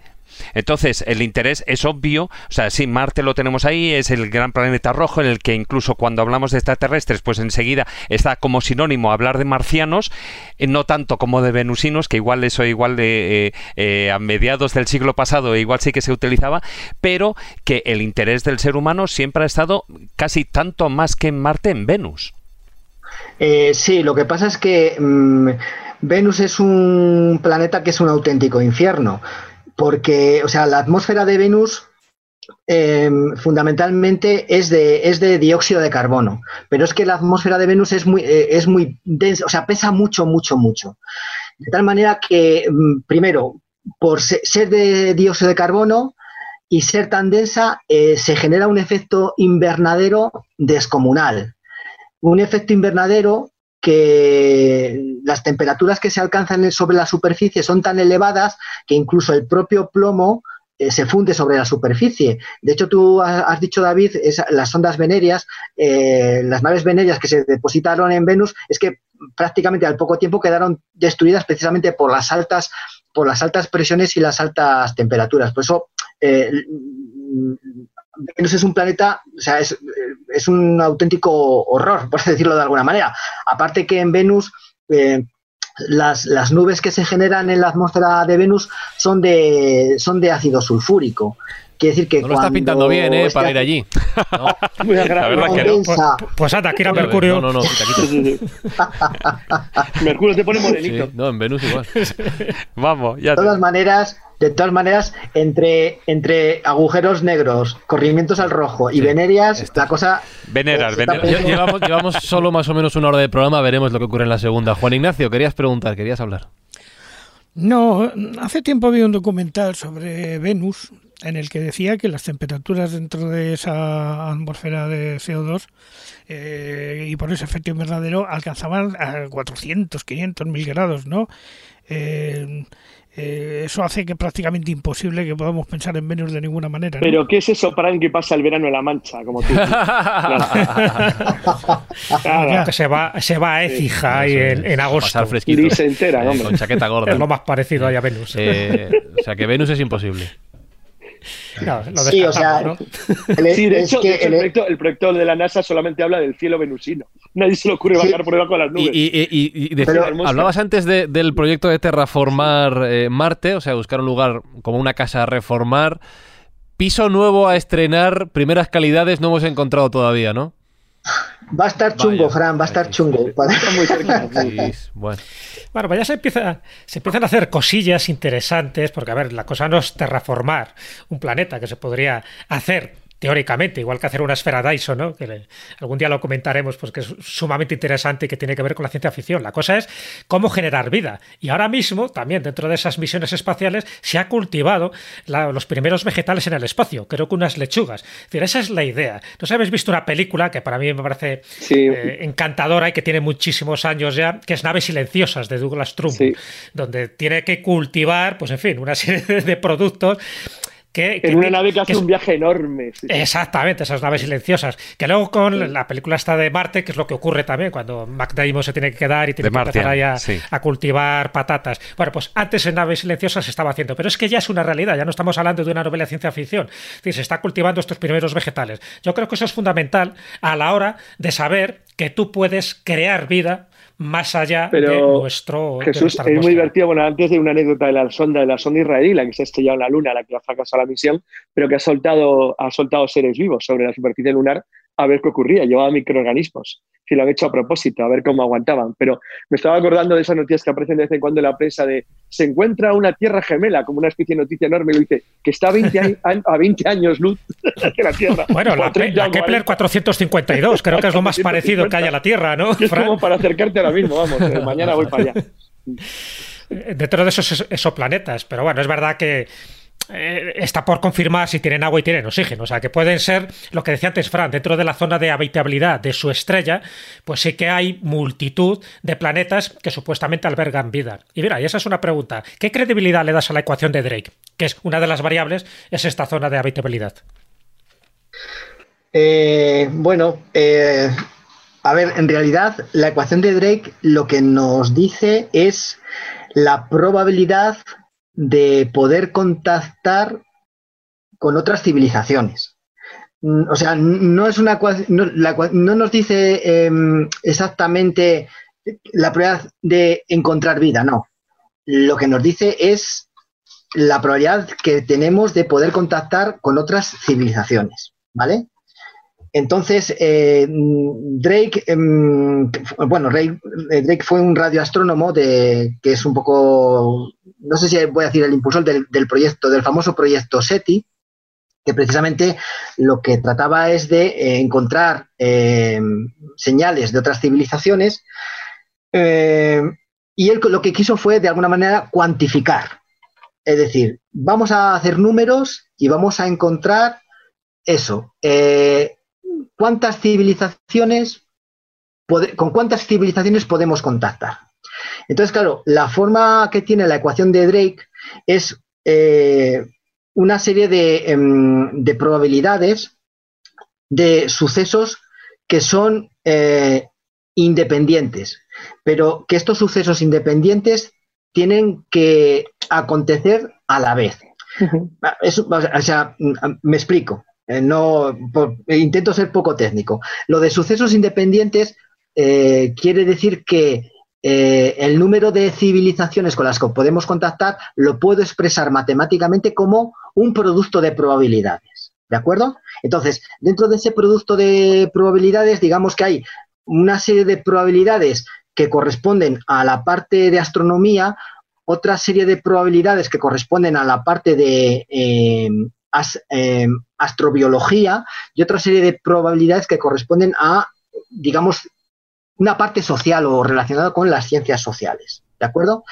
¿Qué pasa? Que son probabilidades. por ser un poco más específico y para que alguien entienda más concretamente, elementos como que nosotros podamos salir a contactar, que exista esa civilización, que sea capaz de comunicarse, que quiera comunicarse, con lo cual son muchas, muchas eh, condicionantes para un resultado final. Claro, claro. Entonces, em, como son dentro de esas probabilidades tenemos hay muchas incertidumbres.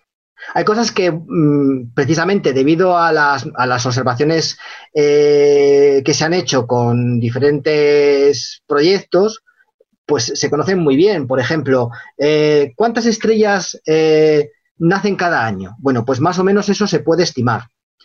Ojo, es importante. Cuando eh, Drake establece su ecuación, nos habla de la probabilidad de encontrar, eh, de, encontrar civilizaciones que se puedan poner en contacto con nosotros dentro de nuestra galaxia. ¿De acuerdo? Entonces, uno de esos factores, eh, uno de esos factores es cuántas estrellas nacen cada año. Después, cuántas de esas estrellas poseen planetas como el nuestro. eso lo conocemos muy bien. Y la probabilidad asignada a esos valores numéricos, pues está, mm, mm, o sea, hay bastante fiabilidad. Pero después hay otros factores que tienen mucha incertidumbre. Y como tienen mucha incertidumbre, pues lo que ah, generan al final es como mm, cierta desconfianza a los resultados finales. Eh, por ejemplo, em, ¿qué parte de, esas, de esos planetas son capaces de albergar vida? Pues es que eso no lo sabemos. Porque si uno mira, por ejemplo, dentro de nuestro sistema solar, el único planeta donde hay vida es la Tierra. Y no en todas partes. también. Y no en todas partes. Y no toda inteligente también, sí. Y no toda, inte- y, y no toda inteligente, ¿no? Eso sí es que hay algo de inteligente. Más bien muy poca.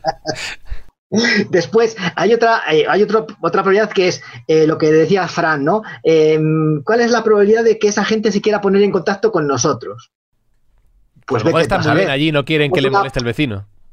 Claro. Claro, como es una probabilidad, pues dices de, de, de 0 a 1, pues lo que, lo que tú quieras. Como- la que- paradoja de Fermi. ¿Por qué no se, no se ha querido poner en contacto con nosotros? Por eso es ese silencio cósmico que hay. Efectivamente, efectivamente. El, el caso es eso, que, que sí, sí, Drake hizo, hizo sus, sus cuentas, dice, bueno, pues haciendo números y tal, dice, pues, dice, eh, resulta que hay 10 mm, 10 civilizaciones con las cuales nos podríamos poner en contacto. Y es lo que dice Jesús, la paradoja de Fermi. Enrico Fermi, que, un físico eminente, dijo, bueno, ¿y, y por qué no nos hemos puesto en contacto, o por qué nos han puesto en contacto con nosotros? ¿no? Pues no, quizás esto daría para, para otro programa escobulero, Oh. desde luego. O tendríamos la opinión de Stephen Hawking que dice que si tienen conciencia de que nosotros existimos vendrían a esclavizarnos, ¿no? Bien podría ser. Pero fijaros, aún así, eh, y utilizando ya, ya que estamos hablando de esa posibilidad de vida en el espacio, ya eh, que antes eh, se ha mencionado como uno de los padres de la cosmonáutica, eh, él precisamente eh, en- acuñó esa famosa frase de la ausencia de evidencia no es evidencia de ausencia. Es decir, que precisamente el hecho de que nosotros no encontremos o a través de, los proyectos que de búsqueda de vida inteligente en el espacio, pues de momento, salvo alguna señal, la WUF y alguna otra, pues no se haya encontrado nada, no significa que no esté allí. Pero fíjate, a mí me gustaría poner un, dato más a esta ecuación y fíjate que durante todo el rato hemos estado hablando de evidencias eh, de por una parte de las evidencias científicas, por otra parte también de la parte militar, de la parte económica, etcétera, etcétera.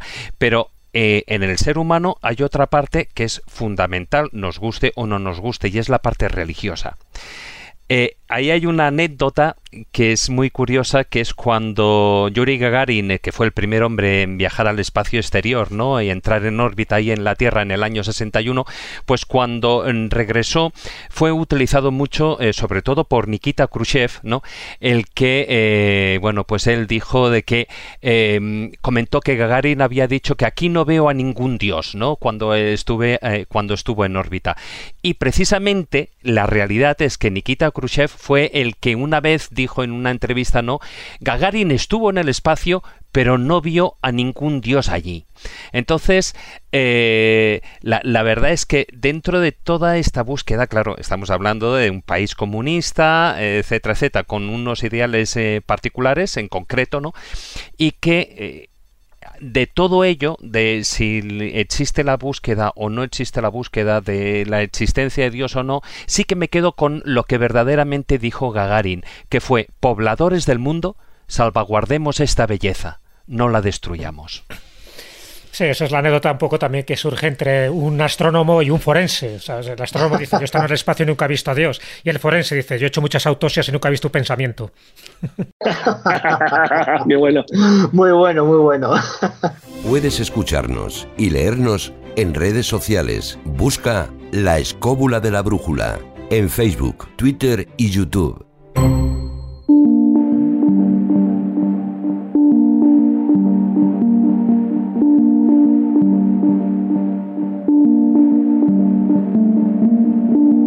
En las últimas décadas, en este avance en la investigación, en la exploración, en la conquista del espacio, hemos dado pasos adelante, a pasos adelante, perdón, muy importantes. Es cierto que la Guerra Fría, como antes decíais, paralizó bastante toda esta carrera espacial, pero sí que... No, la avanzó, la avanzó. No, no, no, la, impulsó. Perdón. Ah, perdón, perdón, perdón. La, la, Guerra Fría no, quería decir la caída del telón de acero, perdón, esos últimos años 90, pero a partir del siglo XXI eh, se ha reimpulsado gracias al nacimiento de nuevos lugares, nuevos conceptos y estoy recordando lo que David decía antes de ese espíritu de compartir un territorio como se da en la Antártida, de lo cual ya hablamos aquí en la escóbula de la brújula.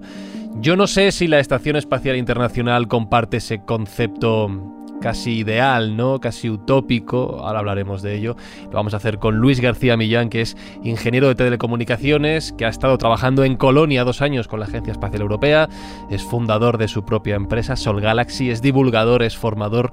Todo esto lo cuenta fenomenal, tengo que decirlo, que he tenido el gusto de escucharle en su programa de radio que se llama Luminisciencia, porque Luis es compañero en Radio Jaén de la cadena Ser y además es escobulero. Luis, ¿cómo estás? Y bienvenido a la escóbula. Hola, ¿qué pasa, Fran? Encantado de estar con vosotros, de verdad, esto es un sueño cumplido. ¿Qué tal, Luis? Eh, hay, que decir, hay que decir que es un sueño cumplido que nace de un correo electrónico que nos mandaste un día. Efectivamente, yo doy fe. Ah, no haberlo mandado. Doy fe de que contestáis y de que lo leéis, ¿eh? Se podía haber perdido en la barrendeja de spam. No, no, no, ahí está. Aquí lo leemos todo, todo, hasta la letra pequeña. Todo, todo, todo. Eh, te pregunto por, eh, bueno, tú conoces a través de la... Eh, fíjate, voy a, empezar con una pregunta que ha surgido antes de comenzar el programa, que es que mucha gente confunde Agencia Espacial Europea, Estación Espacial Internacional, qué es de unos, qué es de otros. acláranos un poco el, el esquema actual de las cosas ahí arriba. Además, me lo voy a utilizar para hilar lo que yo quería contaros. Y es que oh, cuando yo comencé a la divulgar, cuando yo llegué a la Agencia Espacial Europea, allí en Alemania, eh, yo era un completo analfabeto de la ciencia, del espacio, de todo. Era un chaval con 22 años que mi única pretensión eran, pues, bueno. Entonces yo llegué allí y me di cuenta de todo el mundo que, yo me había perdido que me, o que me estaba perdiendo simplemente por no mostrar interés. Entonces, eh, cuando yo le dije a mi amigo, oye, eh, voy a trabajar en la Agencia Espacial Europea. Se me quedaban con cara de, vale, ¿y, eso, ¿y eso qué es, no?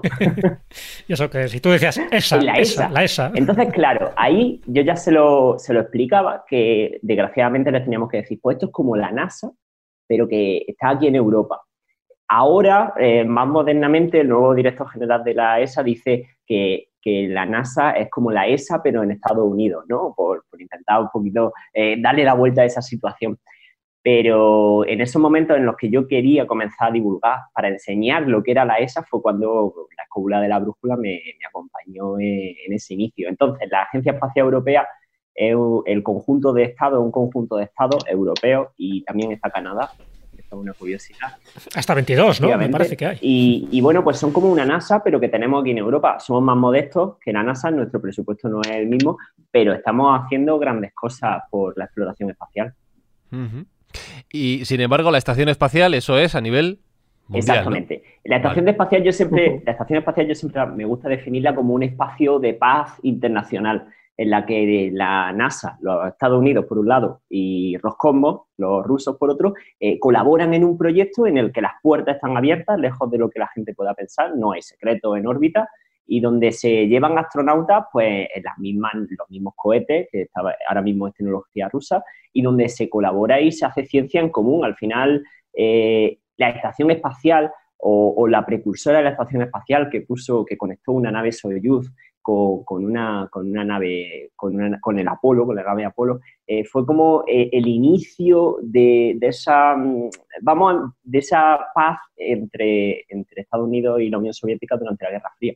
Y yo creo que el espacio y la estación es un, sitio de paz, un sitio de colaboración y de cooperación por, por la mayoría. Bueno, ya van a llegar los De todas maneras, a ver, dentro de lo que es la Estación Internacional Espacial, hoy en día, bueno, pues eh, aparte de Rusia y Estados Unidos, también está Japón, está la ESA, participa también Canadá, Brasil, eh, creo que también Ucrania, si no me recuerdo mal, pero eh, hay un momento en el que la Agencia Espacial Rusa, también en un momento, bueno, pues como pueden ser estos últimos 30 años, ¿no?, de problemática económica, pues vende, decide vender a la NASA su participación eh, científica en los laboratorios, ¿no? Y creo que lo vende por 60 millones de dólares.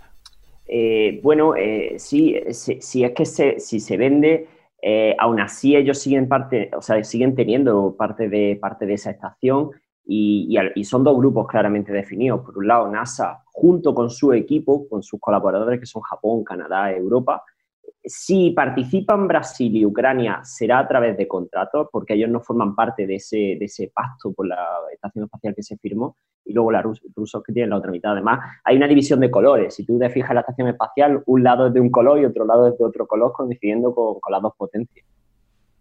¿Cuál está mejor pintada?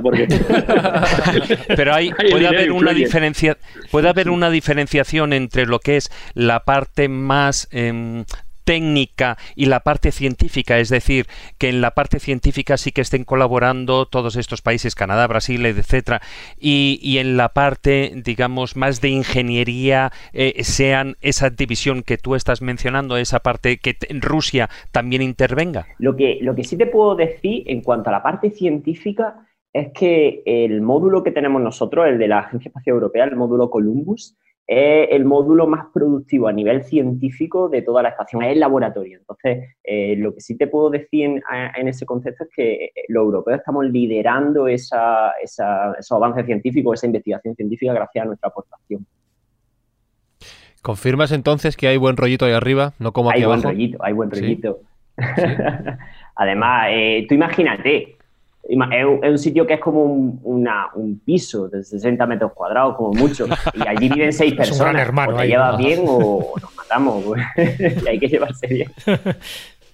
Digo que ahora mismo es la, única estación espacial que hay orbitando la, Tierra. Sí, ahora, bueno, ahora mismo es la, única estación espacial, pero hay proyectos de, seguir avanzando. Hubo una estación espacial china que, que, todos conocemos, bueno, aquel momento en el que tuvo que reentrar y no se sabía bien dónde iba a caer. China está trabajando en la Tiangong 3, que será la próxima que estará operativa en torno al 2022, que, que esa sí es propiedad china, y en la cual la Agencia Espacial Europea estamos intentando que nos dejen tener allí un astronauta también. Eh, y eso lo viví en mis carnes. Me acuerdo que un día allí en Colonia, yo estaba en el Centro Europeo de Astronautas, rodeado de ellos, eh, vino una delegación china a empezar esas conversaciones con, con Europa y, aquel día, pues bueno, eh, recibimos un correo en el que teníamos que cerrar nuestros puertos USB, teníamos que, si encontrábamos algún chino perdido por el pasillo, teníamos que acompañarle amablemente a la salida. O sea que, es verdad que había, queríamos tener colaboración, pero siempre con cuidado, ¿eh? que, Lo, de amablemente, eh, eso está muy bien. Era textual, ¿eh? cito textual lo que decía el correo electrónico. ¿Y cómo ha sido la convivencia en estas estaciones? ¿Cómo es? Porque ahí se juntan países, idiomas, ideologías, creencias. ¿Cómo ha sido? Tú que lo conoces más de pues, cerca. Eh, los dos idiomas que se hablan allí son el ruso y el inglés. Cuando tú te haces astronauta, una de las cosas que te piden, por lo menos aquí en Europa, es aprender ruso. El inglés se da por hecho de que lo, de que lo sabes. Y de hecho, cuando va el Soyuz hacia la estación espacial, cuando te lanzan desde Kazajistán, la nave está en ruso. O sea que si quieres sobrevivir, más vale que sepas qué botón tienes que apretar.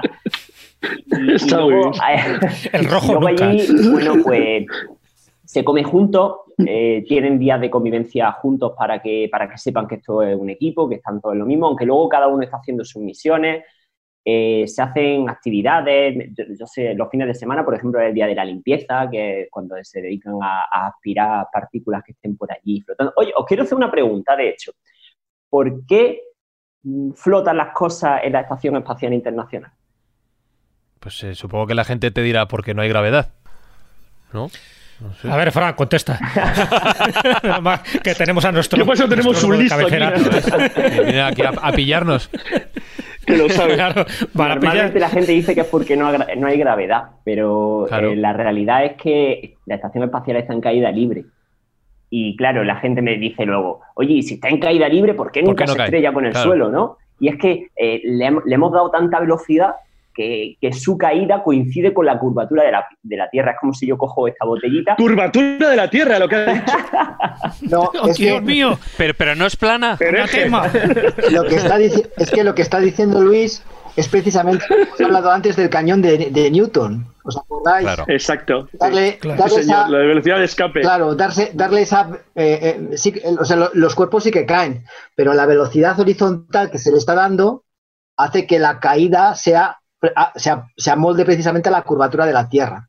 Sí, en el espacio siempre son trayectorias curvas y esto fue una de las cosas que más triste me puso a mí cuando llegué a la ESA y es que yo pensaba que en el espacio se podía viajar en línea recta, acostumbrado a ver Star Wars, que era lo único del espacio que yo sabía por aquel entonces y, me puse muy triste aquel día que dijeron que no, que en el espacio no se puede ir en línea recta, que, que siempre curva y órbita. Y que no hay hiperespacio. Sí, es que, a ver, está claro, las curvas siempre son lo mejor, siempre son lo mejor. Además sin derrape ni nada. Claro, que tiene que pasar por Venus, sí o sí. ¿Y qué, hemos aprendido, qué hemos eh, conseguido entender gracias a nuestra experiencia allí en la, en la Estación Espacial pues, Internacional? Yo considero, cuando la gente me dice, oye, ¿y merece la pena toda la millonada que nos está costando? Yo siempre digo que, los dinosaurios se extinguieron, y además es una, una frase de Michio Kaku, eh, los dinosaurios se extinguieron porque no tenían un programa espacial. Eh, al, final, al final nosotros estamos en un planeta que es precioso, pero una cárcel mortal. Eh, si no conseguimos escaparnos de ella, al final nos vamos con la Tierra. Nuestro destino, si tiene que estar ligado a la Tierra, vamos a terminar desapareciendo. Entonces, todo lo que se haga por aprender cómo sería la vida allí fuera es fundamental. Hemos aprendido, y lo habéis dicho antes, que la gravedad o la falta de gravedad o que estamos en caída libre y no se nota, eh, nos perjudica muchísimo. Perdemos vista, el corazón se nos deforma, osteoporosis, perdemos músculo. Todo esto con un poquito de deporte, dos horas y media de deporte al día, lo están solucionando los astronautas. Pero, pero es verdad que tenemos que saber cómo, cómo pueden hacer un bebé con falta de gravedad. Eso no lo sabemos. Y, si algún de todas formas, Luis, Luis, una pregunta al hilo de esto que, que estás de lo del bebé, sí. Es, del bebé también. bueno, a ver, em, eh, estamos planteando, eh, tú has dicho de que, bueno, pues eh, la Tierra no deja de ser nuestra cárcel, es nuestra casa, también nuestra cárcel a la vez, pero, em, y que mm, estamos ligados a ella, pero que se estima que la durabilidad, ¿no? O el momento de, destrucción de la Tierra, pues tienen que estar en muchos miles, millones de años. Em, con lo cual, bueno, pues, hombre, nos importa relativamente. Pero sí eh, el problema está en que ahora mismo tú crees que estamos, la humanidad está en una cuenta atrás. A ver, tengo que decir una cosa. De esto, en, el canal que tengo en YouTube, eh, sí que lo explico. Y es que ahora se está hablando mucho de que el próximo, bueno, el 29 de abril caerá un meteorito y cuando pase el 29 de abril será otro día y, se acerca un asteroide. Tengo que deciros que cada X año eh, caen piedras de un tamaño considerable a la Tierra hace unos 60 mil millones fueron los 60 millones, perdón, fueron los dinosaurios. se estima que cayó una piedra y los extinguió. O sea que puede ser que el fin de la Tierra no esté relacionado con, con tanto tiempo atrás. Es que cualquier roca que sea muy grande puede acabar con una civilización. Con un kilómetro de diámetro suficiente. Exacto, exacto. Sí, sí, pero eh, ya no me refería yo tanto, no me refería yo tanto, pues a que de repente algún meteorito o algún algún astro, digamos, eh, que, que, entre en, la órbita de la Tierra o del sistema solar, bueno, pues que interviniera y, de hecho acabara con el planeta o con la vida dentro del planeta. Sino me estoy refiriendo eh, por aquello de el reloj ese reloj eh, de cuenta atrás que puede tener la humanidad tal cual está, mm, bueno, pues o estamos funcionando, ya no te digo por el actual coronavirus, sino, y esto es una, una pregunta tanto para ti como para Fran, ¿no? Eh, desde vuestro punto de vista más científico y de conocéis, em, ¿cómo veis, veis que relativamente esa búsqueda de vida fuera, o sea, de búsqueda de un lugar para vivir fuera del planeta, eh, nos urge? Yo pienso que no nos urge tanto, pero es que como la exploración espacial avanza tan lenta o la, la distancia, lo habéis dicho antes, entre planetas son tan enormes, hay que empezar en algún momento para, poder llegar a aquel, en ese momento. Entonces, yo creo que no nos urge tanto en cuanto a que nos quedemos sin un sitio donde vivir, pero sí que es verdad que todo lo que nosotros hagamos va a ser bueno para las futuras generaciones que habiten el planeta. Obviamente, ninguno de nosotros vamos a ver eh, cómo llegamos a un otro planeta habitable, a un exoplaneta de esos que parece como la Tierra. Pero sí que es verdad que todo lo que hagamos, todo el camino que pavimentemos para las futuras generaciones, pavimentado queda. ¿Estás de acuerdo, Fran? Sí, sí, sí, yo estoy bastante de acuerdo con, con Luis, ¿no? Que es verdad que no, que no urge, pero sí que es cierto que hay que pensar un poco en las, en las generaciones futuras, ¿no? Y esto es algo importante. Hablamos mucho de ecología, hablamos mucho de conservar nuestro planeta, pero hay que ir un poquito más allá. Y ese ir más allá creo que pasa por buscar otros mundos donde podamos ir. ¿eh? Ahora os pregunto por el futuro más inmediato, pero Juan Ignacio, querías preguntar algo. Mm, no, estaba viendo, repasando algunas teorías que hay en este sentido. Eh, referidas a cómo poder eh, viajar a una velocidad mayor a la de la luz y se me ha venido a la cabeza la famosa teoría de los mundos paralelos y tal. ¿Cómo, cómo veis este tema? ¿Cómo, ¿Cómo lo podemos encuadrar dentro de todo esto? Yo tengo que decir que desconozco la, la teoría de los mundos paralelos, o sea que sí, a lo mejor Fran tiene más ideas sobre ella. Eh, cuando hablas de la teoría de mundos paralelos, ¿hablas de los multiversos? De los multiversos, efectivamente.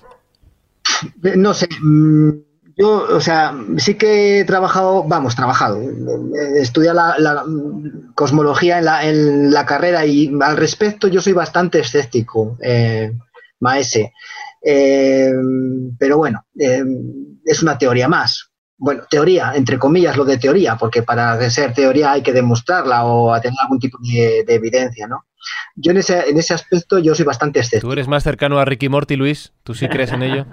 Eh, yo, yo, pienso que en un número infinito de universos la posibilidad de que haya personas haciendo lo mismo que estamos haciendo nosotros en otro sitio es también infinita. Sí, pero no será igual, no, nunca, nunca, nunca será igual, desde luego, nunca, nunca será lo mismo. Jesús. Sí, bueno, cuando hablamos de la Agencia Espacial Europea, es verdad que no solo actúa por libre, ha colaborado muchísimas veces con la NASA, ¿de acuerdo? Muchos proyectos como la Cassini-Huygens, como en el proyecto SOHO, en la, en la Ulises, pero también en el telescopio Hubble.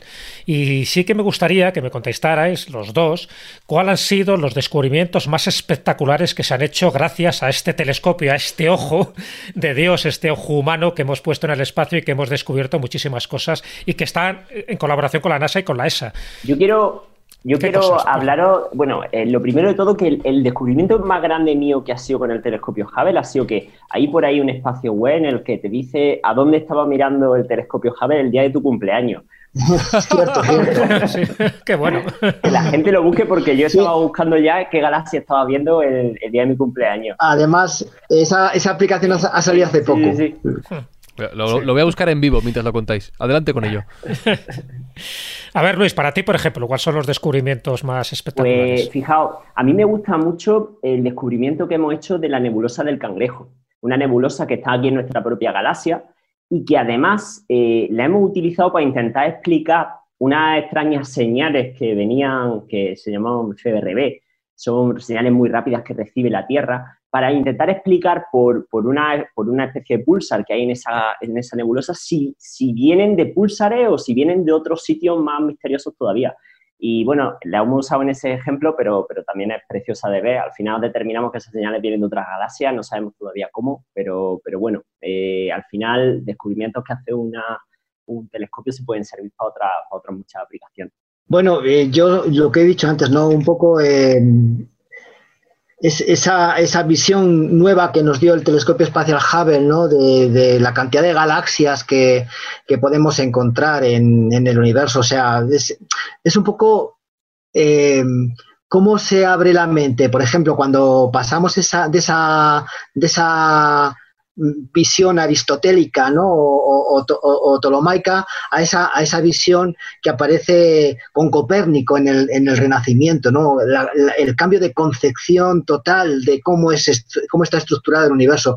Yo lo comparo mucho a esta situación ¿no? con el telescopio espacial Hubble. ¿no? Esa, esa visión que nos abre es que, es que es un mundo totalmente inimaginable. ¿Hasta dónde llega nuestro universo? Es que ciertamente no lo, no lo sabemos, ¿no? Por ejemplo... ¿Pensáis que es infinito el universo? Em, em, bueno, a ver, yo es que cuando se habla de universo infinito o finito, hay que hablar de dos cosas, creo yo. La finitud o infinitud temporal y la finitud o infinitud espacial. Ya para nota, ¿eh? O sea, eh, claro, no, es, que antes, antes me, preguntaba Fran 2 que del, espacio-tiempo, ¿no? es, que, está ahí.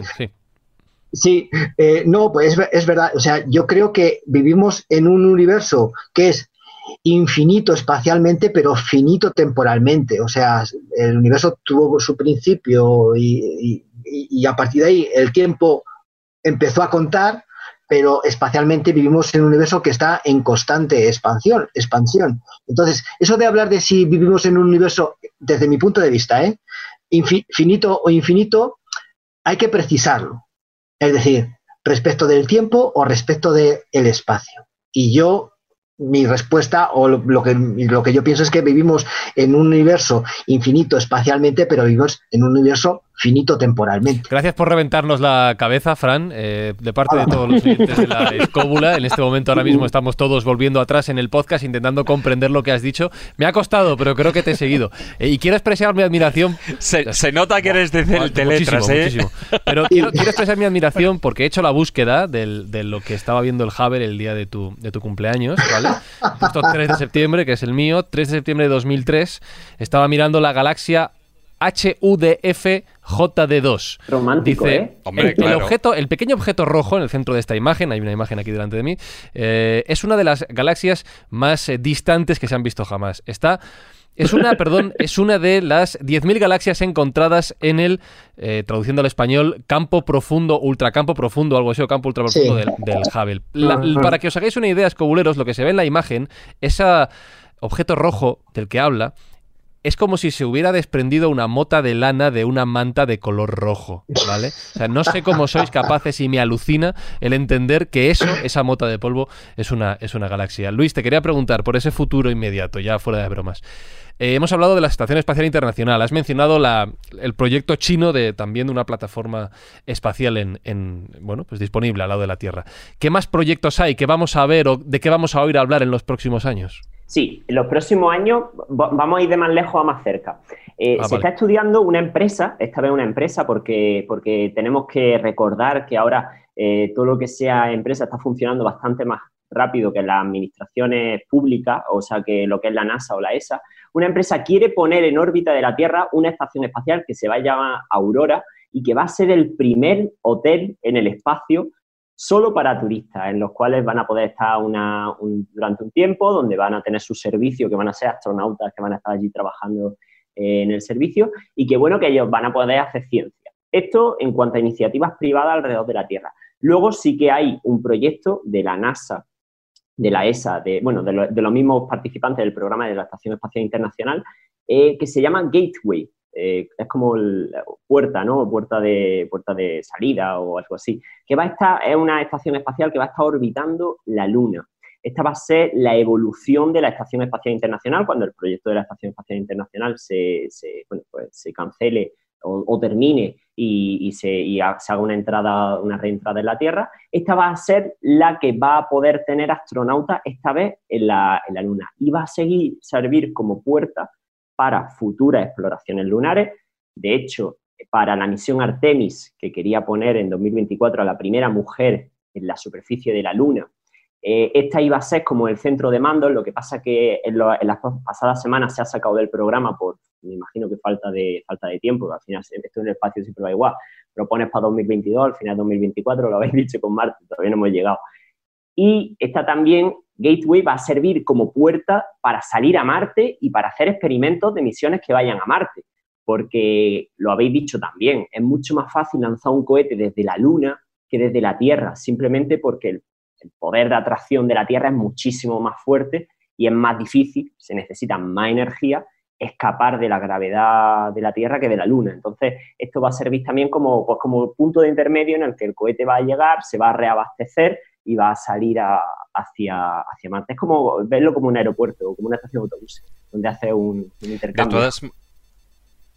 Maneras, a ver, este Artemis o Artemisa en castellano, este, este eh, proyecto de exploración y desarrollo que tiene la NASA, para es no solo el 2024, o sea, entre otras cosas, es establecer que sirva como punto de, em, de exploración hacia Marte, pero no solo eso, sino ya estamos hablando de, em, de tener allí como si fuera en, en, en la Luna un territorio, es decir, una base, directamente como las películas, o sea, una base que sirviera de hotel o que, o que sirviera para que las tripulaciones fueran y vinieran de la, de la Tierra a la Luna directamente. estuve trabajando en, en Colonia, en el Centro Europeo de Astronautas, en un equipo que se llamaba Spaceship EAC, que era como eh, nave espacial EAC, EAC es las siglas de Centro Europeo de Astronautas, eh, que era un grupo de jóvenes, eh, gente joven, en el que estábamos explorando cómo sería construir una base lunar en la Luna, porque eso tiene sus limitaciones, tiene sus problemas. La Luna tiene mucha radiación, eh, variaciones de temperatura de los 200 a los menos 200 grados si te está dando el sol a la sombra, incluso lluvias de meteoros o lo que son los lunamotos, que son como los terremotos, pero la Luna. Entonces, toda esta serie de cosas hay que sortearlas y, es verdad que, bueno, que va a ser complicado. Eh, se prevé que esa base, por ejemplo, la construyan robots, la impriman en 3D usando el regolito lunar, pero sí que es verdad que, eso supone un salto enorme en cuanto a que habrá personas que temporalmente, porque en Gateway también van a estar temporalmente, se va a desarrollar para que las máquinas puedan mantenerla eh, orbitando la Luna y no, como la estación, ¿no? que siempre tiene que tener astronauta y vale más dinero, pero sí que tener personas viviendo en la Luna eh, va a ser un salto, salto cualitativo enorme. ¿Tú te apuntas a eso, Juan Ignacio? ¿Tú te ves viviendo en la Luna, allí explorando, dando vueltas?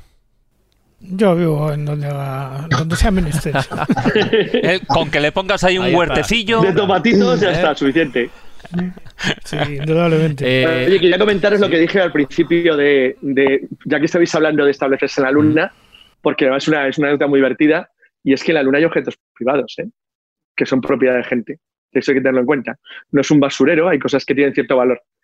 Eh, bueno, seguro que todos nuestros invitados han, oído hablar del proyecto Luna Yacht, Luna Yacht ruso.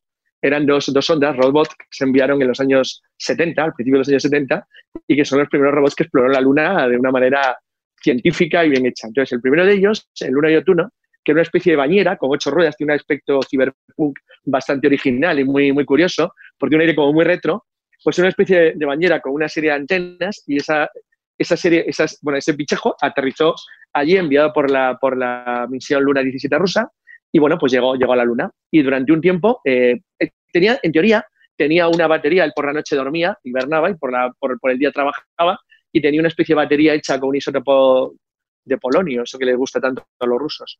Entonces tenía un isótopo de polonio que les mantenía vivo y tenía en teoría que haber manejado o, o suministrado información durante tres días lunares, cada día lunar son unos tres meses.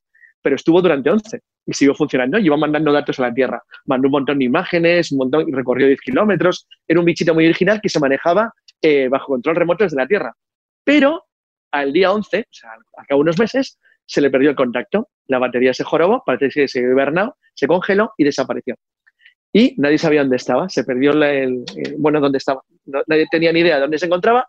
El caso es que a la caída de la Unión Soviética, eh, bueno, alguien, como se había perdido desde los años 70, no sabía dónde andaba en una Yotuno, a alguien se le ocurrió la idea de subastarlo. Y se, compró en subasta pública por 68.500 eh, dólares en 1993. O sea, alguien compró una sonda perdida de la antigua Unión Soviética en algún lugar de la Luna en el año 93 por 68.500 dólares, que equivalía aproximadamente unos 10 millones de pesetas, para que alguien se idea de la época, es decir, hace más ya casi 30 años. El caso es que ah, ahí estaba la sonda perdida, sin posibilidad alguna de que se hiciera nada con ella, pero en el año 2010 el, reconocedor orbital lunar de la NASA encontró el lugar donde se encontraba. Consiguió fotografiar al Luna Yacht 1 en el lugar donde se encontraba cubierto de polvo en la Luna. Esto significa que alguien llegó a la Luna, es como lo de la Tierra curva que hemos dicho antes. Son cosas que sabemos que no se pueden hablar mucho, pero sí, sí, sí, eh, niños y niñas, llegamos a la Luna. Bueno, el caso es que una vez que lo descubrieron, ya sabían dónde estaba. Y alguien tuvo una idea genial en el año 2010, y es que en la Universidad de San Diego se les ocurrió, oye, ¿y si le hacemos cosquillas con un rayo láser a la sonda rusa ahora que sabemos dónde se encuentra? Dijeron, bueno, pero eso no sirve para nada porque ¿cómo sabemos cómo funcionaba una sonda rusa de los 70? y se, pudieron, se pusieron a buscar al genio, al tipo que había hecho el equivalente a lo que llamaríamos un programa informático al que había diseñado a la sonda luna rusa en los años 70. Y le encontraron. Tipo muy viejecito que cuando se había jubilado había abandonado la Unión Soviética y se había establecido en California. Qué Pues raro. hablando con él, sí, sí, consiguieron descubrir cómo más o menos se había construido y lanzar un rayo láser hacia la sonda rusa. Y la han despertado. Anda. La sonda rusa vuelve a emitir. Entonces ahora se ha producido un interesantísimo problema internacional porque eh, los rusos alegan lo mismo que alega España sobre los barcos hundidos en todo el mundo. España sostiene y mantiene la idea de que cualquier barco español perdido, cualquier galeón hundido en cualquier lugar del mundo, es español independientemente de donde se encuentre, lo cual jurídicamente, bueno, es discutible, quien sostiene que son las aguas territoriales, hay quien sostiene que es el descubridor, pero bueno, se puede discutir. El caso es que, como los americanos han despertado la nave rusa la tienen controlada porque la hacen cosquillitas con un rayo láser y la nave rusa va emitiendo, pues ahora el problema es que Rusia dice que, como es una nave de la Unión Soviética, es una nave abanderada de Estado. De hecho, el bichejo este, que creo que nuestro amigo común David Hernández hizo una maqueta muy bonita, 1.35 de este vehiculito, que tiene un aire ciberpunk muy curioso, tiene la bandera de la Unión Soviética y sostienen que ellos son los herederos del, eh, de esa nave y que por lo tanto es propiedad rusa. Aunque esté perdida en la Luna y que qué es eso de que alguien se está apoderando con un rayo láser de su nave perdida en la Luna. Lo cual significa que los objetos que hemos ido dejando durante los últimos años por allí no están tan perdidos como se pueda pensar, ni son tan desconocidos, ni están tan olvidados. Y que, aunque parezca una broma, lo que se decía en los años 60-70 eh, es verdad. Y los seres humanos hemos empezado ya a colonizar lentamente el espacio y no solamente con basura. Hay arte en la luna también, ¿eh? Hay una estatua de un artista belga en la luna también que está ahí Claro, pero esa la, esa la dejaron allí, no se bueno. mandó. Sí, sí, sí. Pero que es Sí, un astronauta, ¿no? Me parece. Sí, sí. Sí, pero que es pequeñito, parece un Sí, Playboy. estaba, chiquitito. estaba pensando que verás tú cuando se pueda recuperar ese módulo lunar soviético y comience la Tercera Guerra Mundial por un coche teledirigido. Eso va a ser el... Vamos. Una bañera. Pero un coche teledirigido que se manejaba con, que como decía Frank al principio, se manejaba con radios de la Tierra y nadie se lo creía. Y yo, pero Es vamos a ver, verdad. que esa bañera con ruedas se maneja desde aquí, Es es una bañera. O sea, lo ves y dices, pero si parece una bañera con ruedas. Sí, sí, sí. Si, ruedas la buscáis en internet es impresionante. O sea, es, fantástico. A que tiene un aire ciberpunk muy chulo. Es una cosa. Buah, es espectacular. El, el escenario que habéis puesto es peor. Que empezara por un coche teledirigido, bueno, pero por una bañera con ruedas yo ya lo dejo aquí. Lo dejo aquí y me bajo, me bajo de esto. yo. Oye, la sonda, la sonda lunar eh, india, la Vikrant, eh, ma- la- la- man- mandó todas las fotografías en las que se veía perfectamente todavía las marcas de los rovers lunares americanos, es decir, marcados todavía sobre la superficie de la Luna. Con lo cual, el rally que hicieron por allí se puede seguir a la perfección, pero perfectamente. Perfectamente. De hecho, fueron localizando una por una todas las banderas americanas que había en la Luna, porque menos la del Apolo 11, que la tiró el módulo Águila al despegar, todas siguen en su sitio. Están allí todavía colocadas. Bueno, chicos, vamos a afrontar la recta final del programa. Vamos con la parte de recomendar. Para tus dudas, comentarios, sugerencias, contacto arroba laescóbula.com. Escríbenos.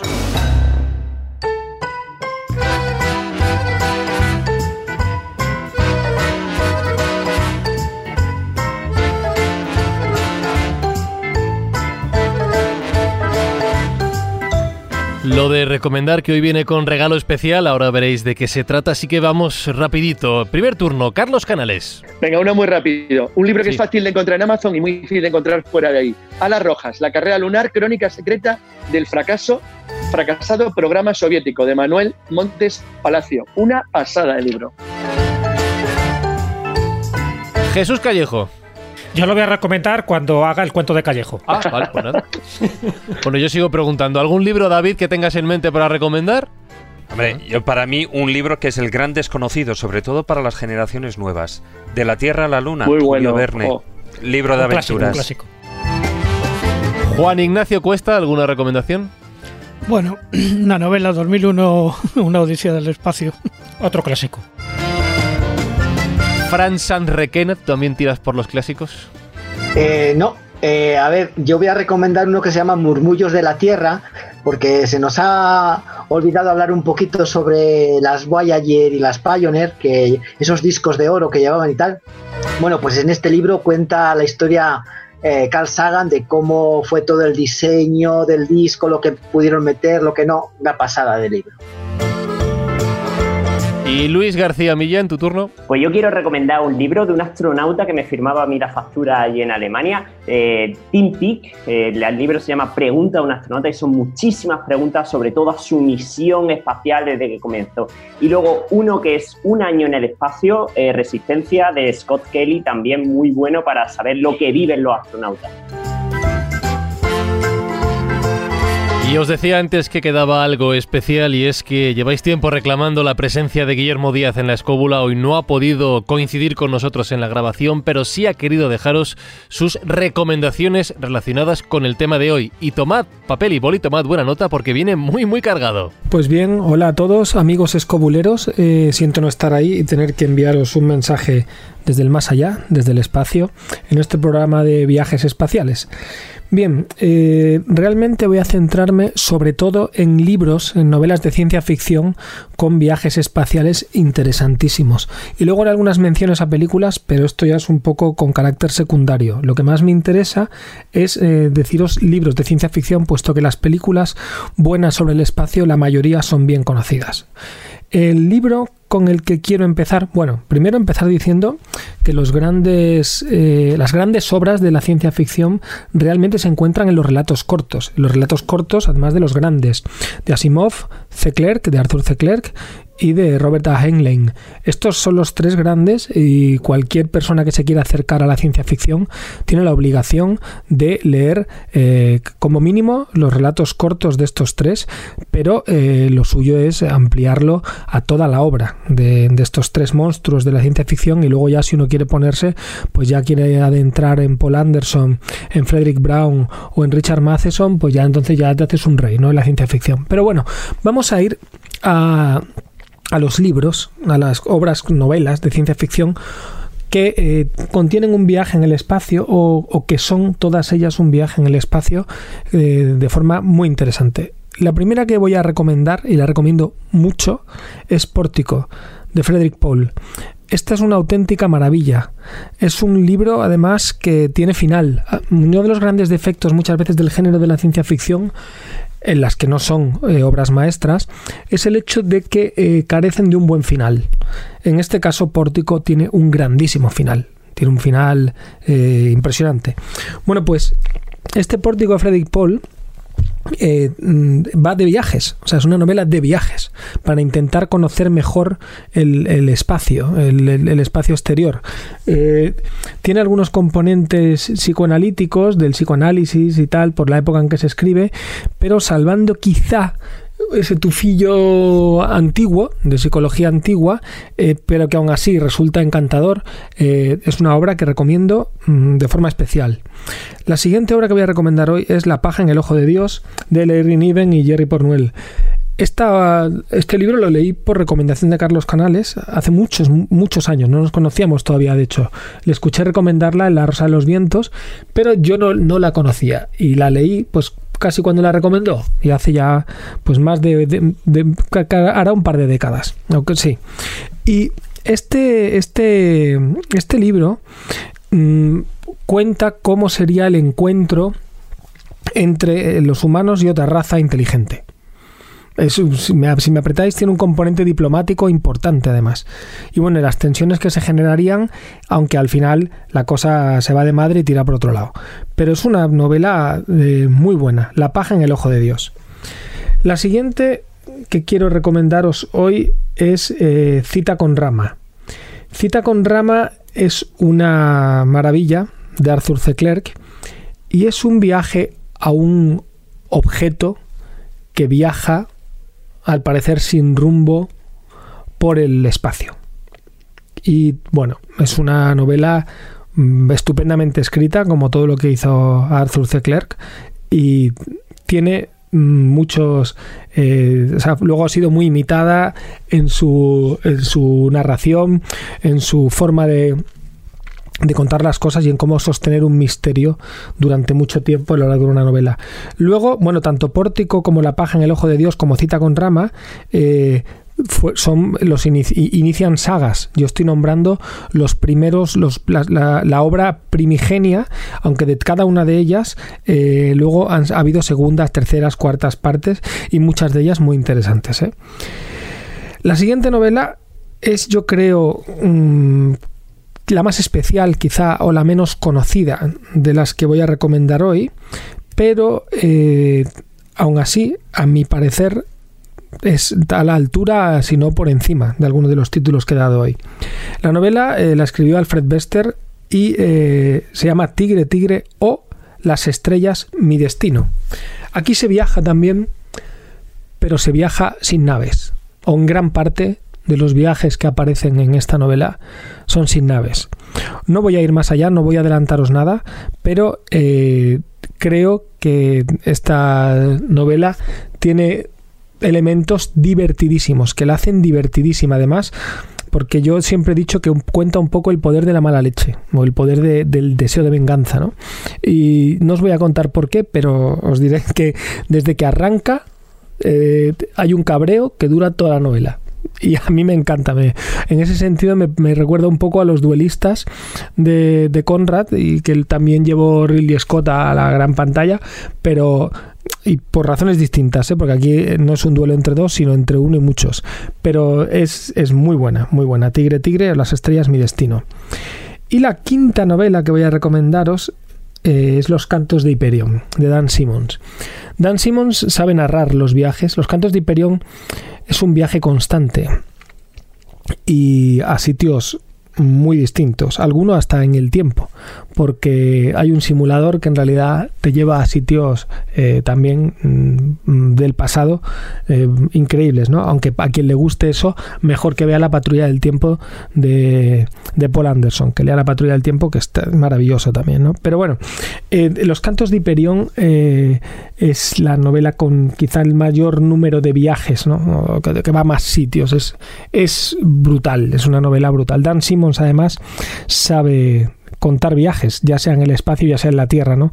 Contó la, la epopeya del Airbus y el terror en, en, la novela Terror, que se llevó de forma más o menos afortunada a una serie de televisión, pero Simons en este aspecto es brutal. Y hasta aquí las novelas que quería recomendaros sobre viajes en el tiempo. Hay muchas más, podría estar mucho rato, pero tampoco quiero eh, estar toda, toda la grabación de, la escóbula yo dando recomendaciones. Si os diré eh, algunas películas que creo que son interesantes, aunque muchas ya son muy conocidas o están muy vistas, pero eh, a, mi juicio la, la última gran obra de viajes es Interestelar de Nolan. Eh, bueno, es creo que es la grandísima última eh, obra sobre viajes y viajes mucho más allá que en el espacio. Creo que es eh, si 2001 mm, por la época en que se desarrolla y se rueda 2001 una odisea del espacio, que también es una película de viajes interesante, viaja de forma psicotrópica que es por la época en que se rodó, es lo que se llevaba, Interestelar viaja de forma eh, dentro de las teorías de la física, que es la época que nos ha tocado. ¿no? Yo creo que es el 2001. Interestelar es la 2001 de nuestra generación y es una obra fundamental, una obra maestra. Christopher Nolan casi todo lo que hace lo hace muy bien. Después Clint Eastwood hizo un viaje al espacio eh, muy especial, los Space Cowboys, donde eh, unos señores que no recibieron la gloria que merecían en su momento parten a buscarla muchos años después, cuando digamos que les duelen las articulaciones. Es una película muy simpática, muy divertida y que aconsejo bastante. Esta eh, Sunshine de Danny Boyle es una película interesante, aunque yo creo que luego patina un poco. Podríamos decir Misión a Marte o Planeta Rojo. A mí personalmente no me gustan mucho, salvo algunas escenas. Y todo esto he intentado saltármelo. Alien no me parece una película de viajes, si no estaría aquí metida, pero no es lo esencial el viaje, sino el bicho que te encuentras. Y esta especie de remake que quisieron hacer con el Life también está curioso, vida. Pero eh, hay una película de viajes, Gravity, de Cuarón, me gustó bastante, pero eh, sobre todo Solaris. Pero Solaris, la, la, buena, la otra es mejor que paséis de ella. Solaris, la de Tarkovsky. Esta es la contestación rusa a 2001. Ahí yo creo que había una también Guerra Fría. La Guerra Fría se llevó también al cine. Y si eh, Kubrick presentó el 2001, eh, Tarkovsky contestó con Solaris. Y a mí personalmente me gusta más Solaris que 2001. Pero bueno, esto es una cuestión de, gustos. También recomiendo mucho la novela Stanislav Lem. Eh, y esto es una cosa que os he metido así de soslayo para recomendar otro libro mientras hablaba de las películas. Y luego, si queréis viajar sin viajar, películas sobre viajes al espacio sin viajar, si estáis baguetes, eh, Operación Luna, sobre... Mm, bueno, os diré, solo os diré que es viajar sin viajar. ¿vale? La dirige eh, William Carell y la veis y ya está.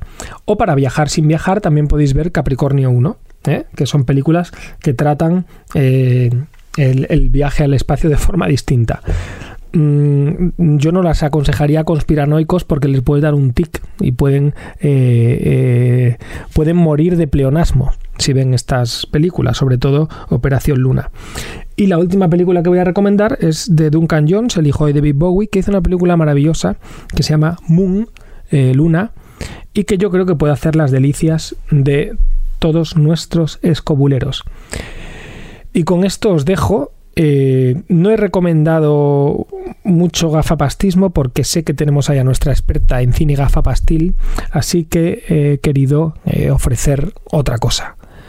Un abrazo y espero que nos veamos pronto eh, y que cese ya este, este encierro y podamos darnos besos, abrazos y sobre todo tomarme un trago de la cerveza de Carlos o del genarín de Jesús, que esto esas son de las cosas que se hacen eh, duras durante un encierro. Un abrazo a todos.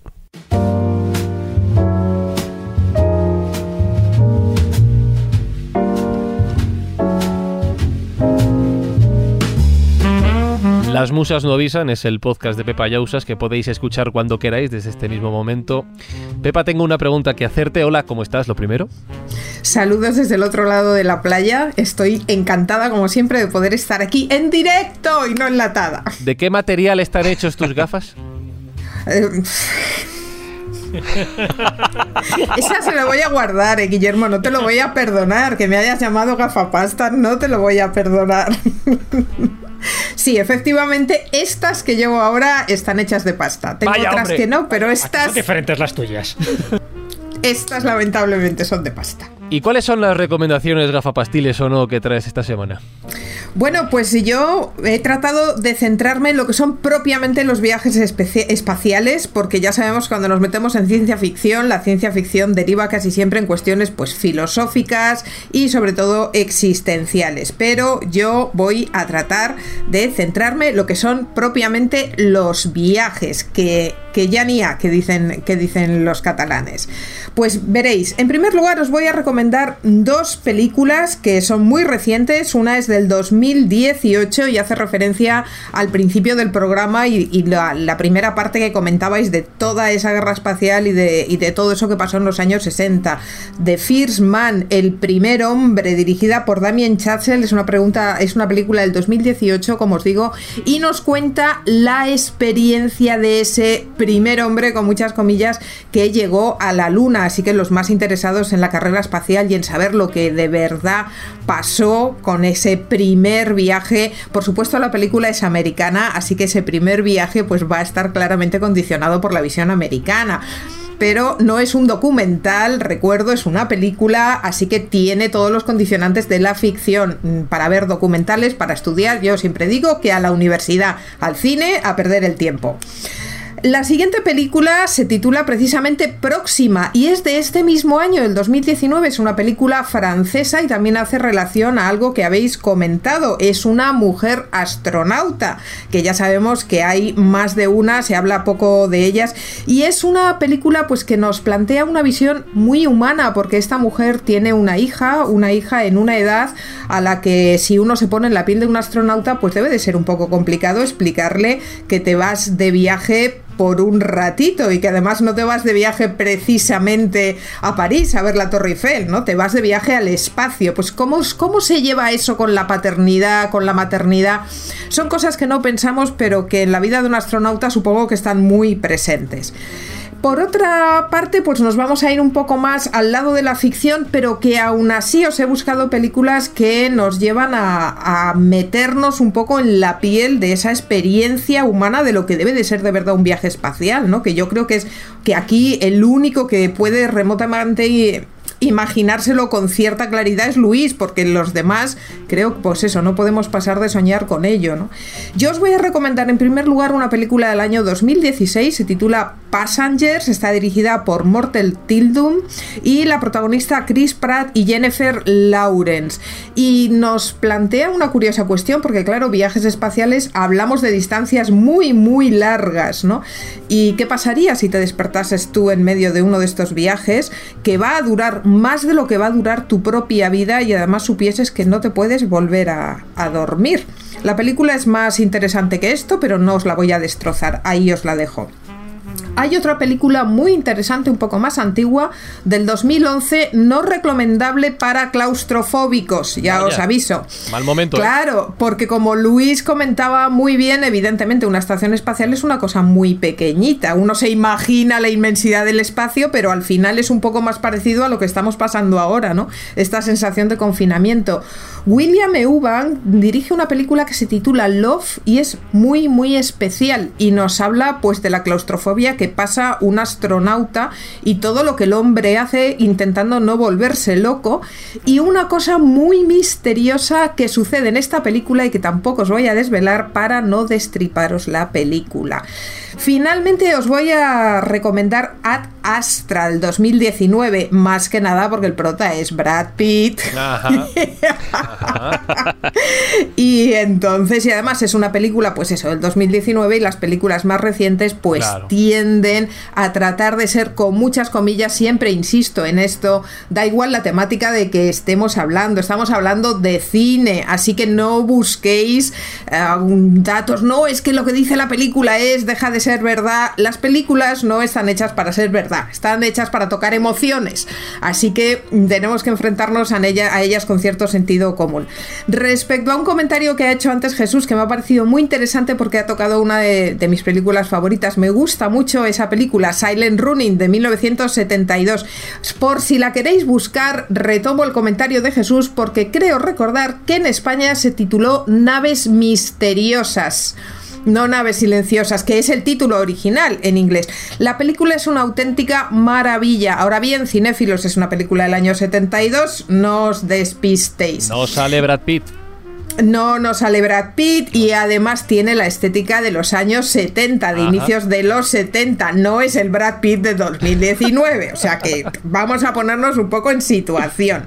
Y finalmente os voy a dejar un bonus que es Órbita 9, que quizás no es la película del millón, pero hay que hacer un poco de patria y es una película española, nada más que con Clara Lago, Belén Rueda y Alex González, que oye, tampoco está nada mal la plantilla, ¿eh? Tampoco está nada mal y que trata precisamente pues de ese duro entrenamiento al que se tienen que someter los astronautas, que es una cosa en la que no nos gusta pensar, pero ahora que estamos todos confinados, pues podemos hacernos un poco el cálculo de la idea, ¿no? De lo que debe de ser, Dios mío, que me voy a pasar meses en una situación muy, muy pequeña con gente que además habla ruso y cuya vida no, no me interesa un, un carajo.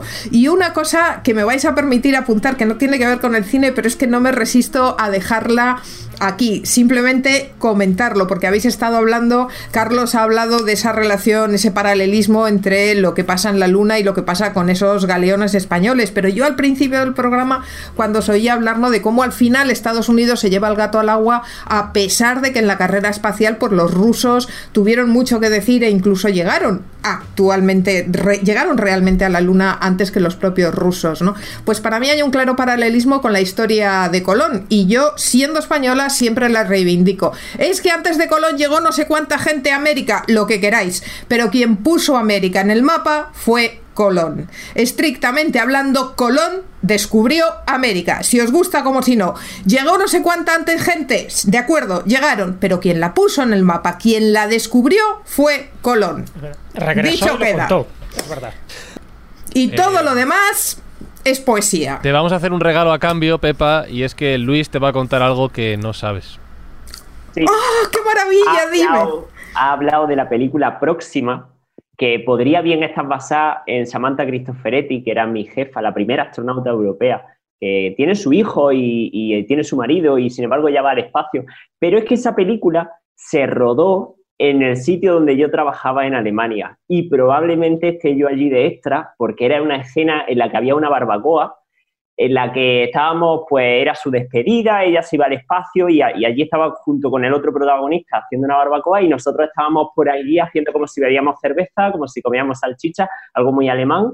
Y, no he visto yo la película, no he llegado yo a ver si estuviese por allí, pero es posible que, esté allí presente, de cuerpo, cuerpo presente. ¡Wow! Pero ¡hostia, es fantástico! Oye, queremos fotos, queremos fotos de esto. Hay que buscarlo, tienes que verla, Luis, no fastidies. Hombre, por favor, claro que sí. Pues me alegro muchísimo de, de haber hecho esta selección y no haber tirado por lo de siempre, ¿no? Porque además es una película reciente, reciente, ¿no? De este mismo año y que trata esa problemática de las mujeres astronautas, pues que a veces la dejamos un poco arrinconada. Y sobre todo esa problemática humana que tenéis los astronautas, que además de astronautas, sois personas. Ya ves. fíjate, fíjate. Y, algunos hasta ministros. Bueno, creo que vamos servidos de recomendaciones. Gracias, Pepa, por supuesto, una, una semana más entre las de Guillermo, las de todo el equipo y, por supuesto, las de esta Wikipepa. Y no podemos terminar una edición tan galáctica de la escóbula de la brújula sin abrir los cuentos de Callejo.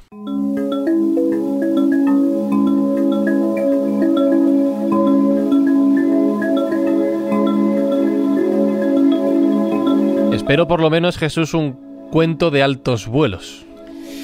Va a ser de altos vuelos, pero no va a ser un cuento. ¿Te ah. acuerdas que me has dicho qué recomendación hago de un libro? Es verdad. Y voy a recomendar un libro y voy a leer un párrafo de ese libro que a mí particularmente me llamó la atención y que tiene mucho que ver con lo que hemos dicho. Estoy hablando de un libro de Edgar Mitchell. Edgar Mitchell, todos le conocéis, sabéis que eh, fue el sexto astronauta en pisar la Luna en 1971, fue la octava misión tripulada del proyecto Apolo y desde luego fue uno de los referentes de esa exploración espacial. ¿Y por qué Edgar Mitchell? Y ahora os digo por qué el libro que he escogido de él. Porque Edgar Mitchell le pasó como a otros astronautas que cuando llegaron del espacio vinieron transformados. Estamos hablando de viajes exteriores, viajes al espacio, pero no hemos hablado de lo que son los viajes interiores. Es decir, cuando alguien tiene experiencias cumbres de este tipo, suele cambiar, cambiar su actitud, suele cambiar su cosmovisión, y nunca mejor dicho. Entonces ese viaje interior que hizo Edgar Mitchell, igual que hicieron otros astronautas, entre ellos también Armstrong, que luego le dio por descubrir civilizaciones pasadas y que estuvo en la cueva de los tallos y que tuvo mucho interés también por indagar muchísimos de los enigmas del planeta, pero también del ser humano. En el caso de Edgar Mitchell, sabes que cuando regresa pocos años, me parece que un par de años después, crea el Instituto de Ciencias Noéticas. Ese Instituto de Ciencias Noéticas, que es una organización sin ánimo de lucro, realmente la crea para esa investigación conciencial del ser humano, pero también de la humanidad. De hecho, nous, de ahí viene lo de noética, significa mente intuitiva, significa un poco ese conocimiento interior. Y él hizo gala a partir de ese momento porque sus charlas, sus conferencias, además, los que les gusta la exopolítica también eh, o biología. Él siempre mantuvo que hay presencia extraterrestre, es decir, que no somos los únicos seres inteligentes en este universo y menos en esta galaxia, sino que también él considera que los gobiernos, en concreto el gobierno estadounidense, nos oculta mucha información de este tipo. Pero bueno, no voy a entrar ahí, ¿no? Es verdad que muchos astronautas y en concreto Edgar Mitchell, cuando regresan, tienen una visión diferente del planeta. Es decir, es como una expansión de conciencia, es una sensación de unidad cósmica, es como una comunión con toda la humanidad y lo ve desde otra perspectiva mucho más mística, más espiritual, no tanto religiosa, porque no estamos hablando muchas veces de astronautas religiosos, sino que tienen luego una un conocimiento, ya digo, bastante intuitivo de lo que es el planeta y sobre todo de lo relativo que es todo y de la importancia que a veces damos a las cosas sin tener esa importancia. Y el libro que he escogido, que es un libro para mí revelador, que está traducido al castellano, pero que no es demasiado conocido, es El Camino del Explorador, así se titula, con un subtítulo que es Cómo descubrir la conexión universal. Es un libro que publicó en 1996 que forma parte de muchas de las charlas, de muchas de las conferencias, que él dio a lo largo del mundo precisamente para intentar hablar de esta expansión de la conciencia que él tuvo y tuvo otros compañeros, otros astronautas y otros cosmonautas. Lo que pasa es que los cosmonautas no lo hablan, no lo hablan precisamente por esa ideología comunista que piensan que meter a Dios en la ecuación está mal visto. Bueno, pues tanto él como otros astronautas sí que tuvieron esa percepción, esa transformación interior, ese viaje interior. Y parte de eso lo refleja en este libro, El camino del explorador, cómo descubrir la conexión universal, y os leeré un pequeño párrafo que a mí me llamó la atención y que creo que puede ser bastante revelador para vosotros y para todos los oyentes. ¿Os parece? Vamos a por ello.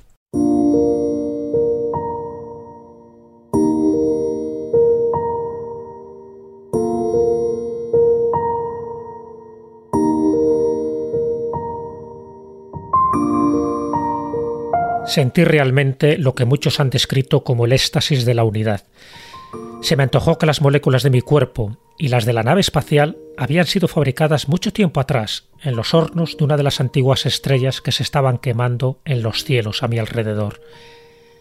Y tuve la sensación de que nuestra presencia allí como viajeros espaciales y la propia existencia del universo no eran accidentales, sino el producto de un proceso inteligente percibí que el universo era, en algún sentido, consciente. No obstante, ni siquiera en medio de esa epifanía atribuí el fenómeno un origen místico o sobrenatural. Más bien me pareció curioso y muy interesante que el cerebro pudiese reorganizar de modo espontáneo su información para producir una experiencia tan fantásticamente extraña. Si algún día nos aventuramos al planeta rojo y las cámaras enfocan este titilante punto azul que es la Tierra, creo que los tripulantes de esa nave no podrán ni querrán referirse a sí mismos como astronautas o cosmonautas, ni ostentar su nacionalidad con orgullo patriótico. A medida que la Tierra desaparezca del campo visual y las fronteras creadas por los hombres se disuelvan en la distancia, también su nacionalismo se esfumará. Solo querrán llamarse a sí mismos exploradores que vienen del planeta Tierra. Siglos atrás aprendimos que no somos el centro geográfico de nuestro minúsculo sistema solar, y mucho menos del cosmos. Hoy es casi seguro que tampoco somos el centro biológico. Vivencié lo que se ha dado en llamar un éxtasis de unión. No solo vi la conexión, sino que la sentí y experimenté. Fui sobrecogido por la sensación de extenderme física y mentalmente hacia el cosmos. Los límites y fronteras de mi carne y mi esqueleto se diluyeron. Estoy persuadido de que fue y será siempre una experiencia inefable.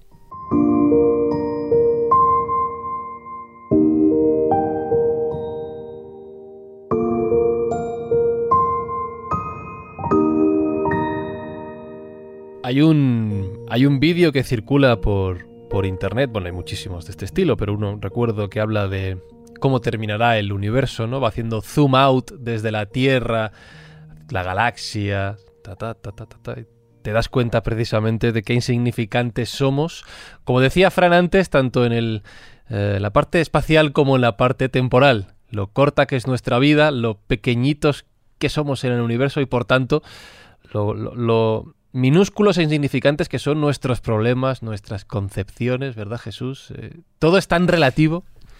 Yo creo que sí. Además, esto seguro que tanto Luis como Fran, en fin, lo corroborarán. Porque también conocéis los testimonios de personas que han estado allí, no de estas tan conocidas del proyecto Apolo, sino, en fin, los que han estado en la Estación Espacial Internacional. Es decir, esa sensación cuando llegan, ¿Lo habéis notado vosotros? ¿Habéis tenido esa sensación de que internamente han cambiado? A veces nos lo revelan por eso, por el qué dirán, porque, en fin, son científicos, porque tienen que mostrar una cierta dignidad ante el público y ante sus colegas, pero ¿habéis notado que esa transformación interior, esa búsqueda interna se ha producido? Tim Peake, cuando llegó a, la Tierra y escribió el libro, hablaba de un momento favorito en su día cuando estaba en el espacio y era estar en la cúpula, en la ventana que hay allí mirando la tierra lavándose los dientes. Dice, una tarea tan mundana como lavarse los dientes era mi mejor momento cuando estaba en la estación espacial porque veía la tierra. Y, yo sí que creo eh, que el espacio nos va a unir como, humanidad. Eh, bueno, para mí, eh, una cosa que me impresionó mucho fue cuando Carl Sagan escribía, ¿no? De que somos un, un punto azul pálido en el espacio, porque te da sensa- esa sensación de, de- pequeñez, de, de- que somos muy insignificantes. Y efectivamente cuando iban las sondas Voyager por ahí, ¿no? Por el espacio, se le dio orden que se diese la, la vuelta y fotografiara la Tierra casi casi desde los confines de- del sistema solar. Y efectivamente, eso es lo que somos, un punto azul pálido ahí, pequeñito en el espacio. Y a mí eso siempre me ha sobrecogido mucho. y que muchas veces damos importancia a las cosas desde nuestra perspectiva, que realmente desde esa otra perspectiva, mucho más amplia, realmente no la tienen. Entonces yo creo que ese punto de humildad creo que es fundamental. Y sobre todo con gente, pues eso, que sabe algo más del mundo, del universo, y que cuando son capaces de decirlo con esa honestidad, con esa libertad y con esa valentía, como el caso de Edgar Mitchell, a mí particularmente me merece todo el respeto. Y le voy a dar la vuelta al razonamiento para que os deis cuenta de todo lo contrario, escobuleros. En estas dos horas de radio hemos conectado Madrid con Norusco, con Jaén, con Palencia, con Vancouver, en dos horitas, ¿vale? No es nada en el espacio, como estamos diciendo, y no es nada en el tiempo. Y sin embargo, si hemos conseguido que en estas dos horitas, desde donde estamos cada uno de nosotros, hayáis pasado un buen rato, hayáis estado entretenidos, hayáis sido un poquito más felices, eso es muy grande. Ese es el objetivo de la escóbula y estará más que conseguido. Fran, una vez más, un placer haber aprendido contigo aquí en la escóbula de la brújula. Que van, el, el placer es, es siempre mío, ya lo sabéis. Que aparte de escobulero, vamos, que me encanta, vamos. No sé, no tengo palabras, no tengo palabras. Volverás al programa. Tienes palabras como Edgar Mitchell. Sí, sí, sí, eh, Fra- Fran 2, yo Ah, quiero vale, volver. Nada, nada, nada. Tomamos nota, eh, hablamos, lo vamos, lo vamos negociando. Pero, pero, o sea, yo quiero, quiero ir a quiero ir a, ir a Madrid porque la última vez eh, Carlos me tiró una cerveza por los pantalones, recuerdo. Es lo mínimo que hace con los invitados. Sí, sí, sí. ¿Verdad? Y llegué a, y llegué a casa y me dice mi Sí, mujer, sí. ¿de dónde vienes? Digo, de grabar la escóbula. No te Me creo. olió y dice, sí, hombre, o sea, Eso es como el chiste, ¿no? Cuando vas con el rotulador ahí en el, en el oído y dices, bueno, vengo del bingo porque otra cosa no te vas a creer. mismo. igual, igual, igual. y Luis, De todas maneras, no vives tan lejos como, no vives tan lejos como, como Pepa, puedes llegar, ¿eh? ya, ya, no, no, no, sí, sí, iré, iré, iré. el que se ha perdido nuestras, bueno, ahora mismo no es posible, pero nuestras cañas, nuestra tertulia B después del programa, nuestro ovni querido, que además lo hemos hablado antes, es eh, Luis García Millán. Ya has visto que el correo funciona y lo dicho, lo mismo, tienes que venir un día y catar las, los placeres del ovni. Yo, yo me tiraría aquí con vosotros eh, años luz. Eh, soy, soy gente encantadorasísima. Eh, yo ya lo, lo- lo sabía de escucharos ahora, después de haber vivido esto con vosotros, yo vamos, no tengo, no tengo palabras y, y que sepáis que también tenéis una casa en Jaén para cuando, cuando queráis venir por aquí. Qué bueno, qué bárbaro. Pues un placer. La próxima, ya sabes, con nosotros, ¿eh? Vivo y en directo. bien, Y. Pepa, que a ver es lo mismo, a ver si te vemos pronto, si coincidimos pronto en el estudio, que Uf, va- vamos a. Ya sabemos todos que primero habrá que esperar a que las fronteras se vuelvan a abrir para empezar, porque aquí en Canadá ya no, ya no es que no pueda salir del país, no puedo ni siquiera salir de la provincia Ah. en la que estoy. Se han cerrado, no sé si en Bueno, España es- os es pasa grande, ¿eh? esto, pero nosotros ya no podemos movernos. Ahora se, está- se han cerrado las fronteras con Alberta, que es mi vecino más próximo, con lo cual estamos absolutamente aislados. Pepa, Pepa, tu provincia es tres veces y, España, y ¿eh? nosotros estamos encerrados en casa, ¿eh? También. Tiene dónde andar. Bueno, yo también estoy Bueno, encerrada en casa, ¿eh? Mi provincia es muy grande, pero mi casa De hecho, es de hecho, lo que es. Se me, ha, se me ha olvidado una última pregunta, Luis. Ha dicho antes eh, David que, confírmanos por favor, el, el astronauta que más tiempo estuvo en la Estación Espacial Internacional fueron 14 meses. Eso lo tienes confirmado. Es más, lo que quiero saber en realidad es, ¿sabes el- ¿sabrías decirme el nombre? Sí, eh, Valery Polyakov. Y fue Vale. hace muchísimos años. Sí. ¿Tienes el teléfono hace- de Valery?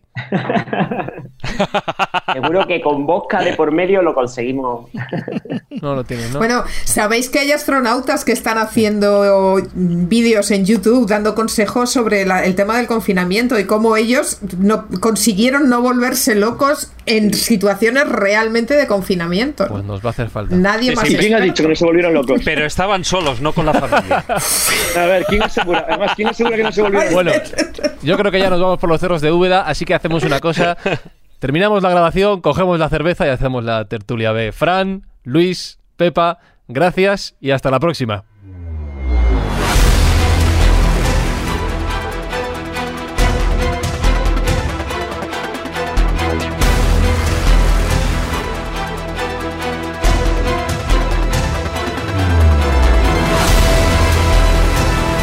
Ponemos la nave de rumbo vuelta a Escobulandia. Carlos Canales, ha sido un viaje, esto lo cuento, no debería, pero bueno, técnicamente accidentado. Tu conexión se ha caído cuatro veces, Sí, sí, pero sí, hemos sí. sobrevivido.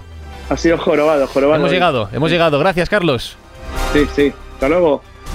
A Juan Ignacio Cuesta le ilumina una luz lateral, es el sol que se ve por la ventana de la nave. Gracias una vez, Juan Ignacio, una vez más. Aquí estoy observando el universo. Todo el conocimiento humano escrito y por escribir está detrás de David Sentinella, cuya biblioteca sigue creciendo semana tras semana. Gracias, David. Bueno, eh, gracias a todos y ya sabes que el Escobulandia está en todas partes, es como el multiverso, algo parecido. Y no solo eso, sino que se, expien- se expande de forma infinita como el propio universo Jesús, porque cada día, cada semana somos más y más. Más y más, hemos hablado de misiones espaciales y yo creo que podemos decir con todo orgullo, misión cumplida.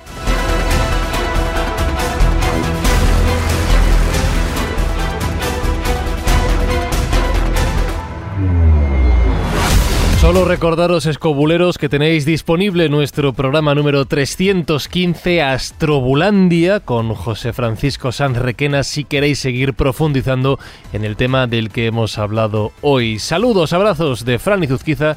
La semana que viene, ya lo sabéis, nos volvemos a encontrar en esta nave llamada Escobulandia. La escóbula de la brújula os espera. ¡Chao!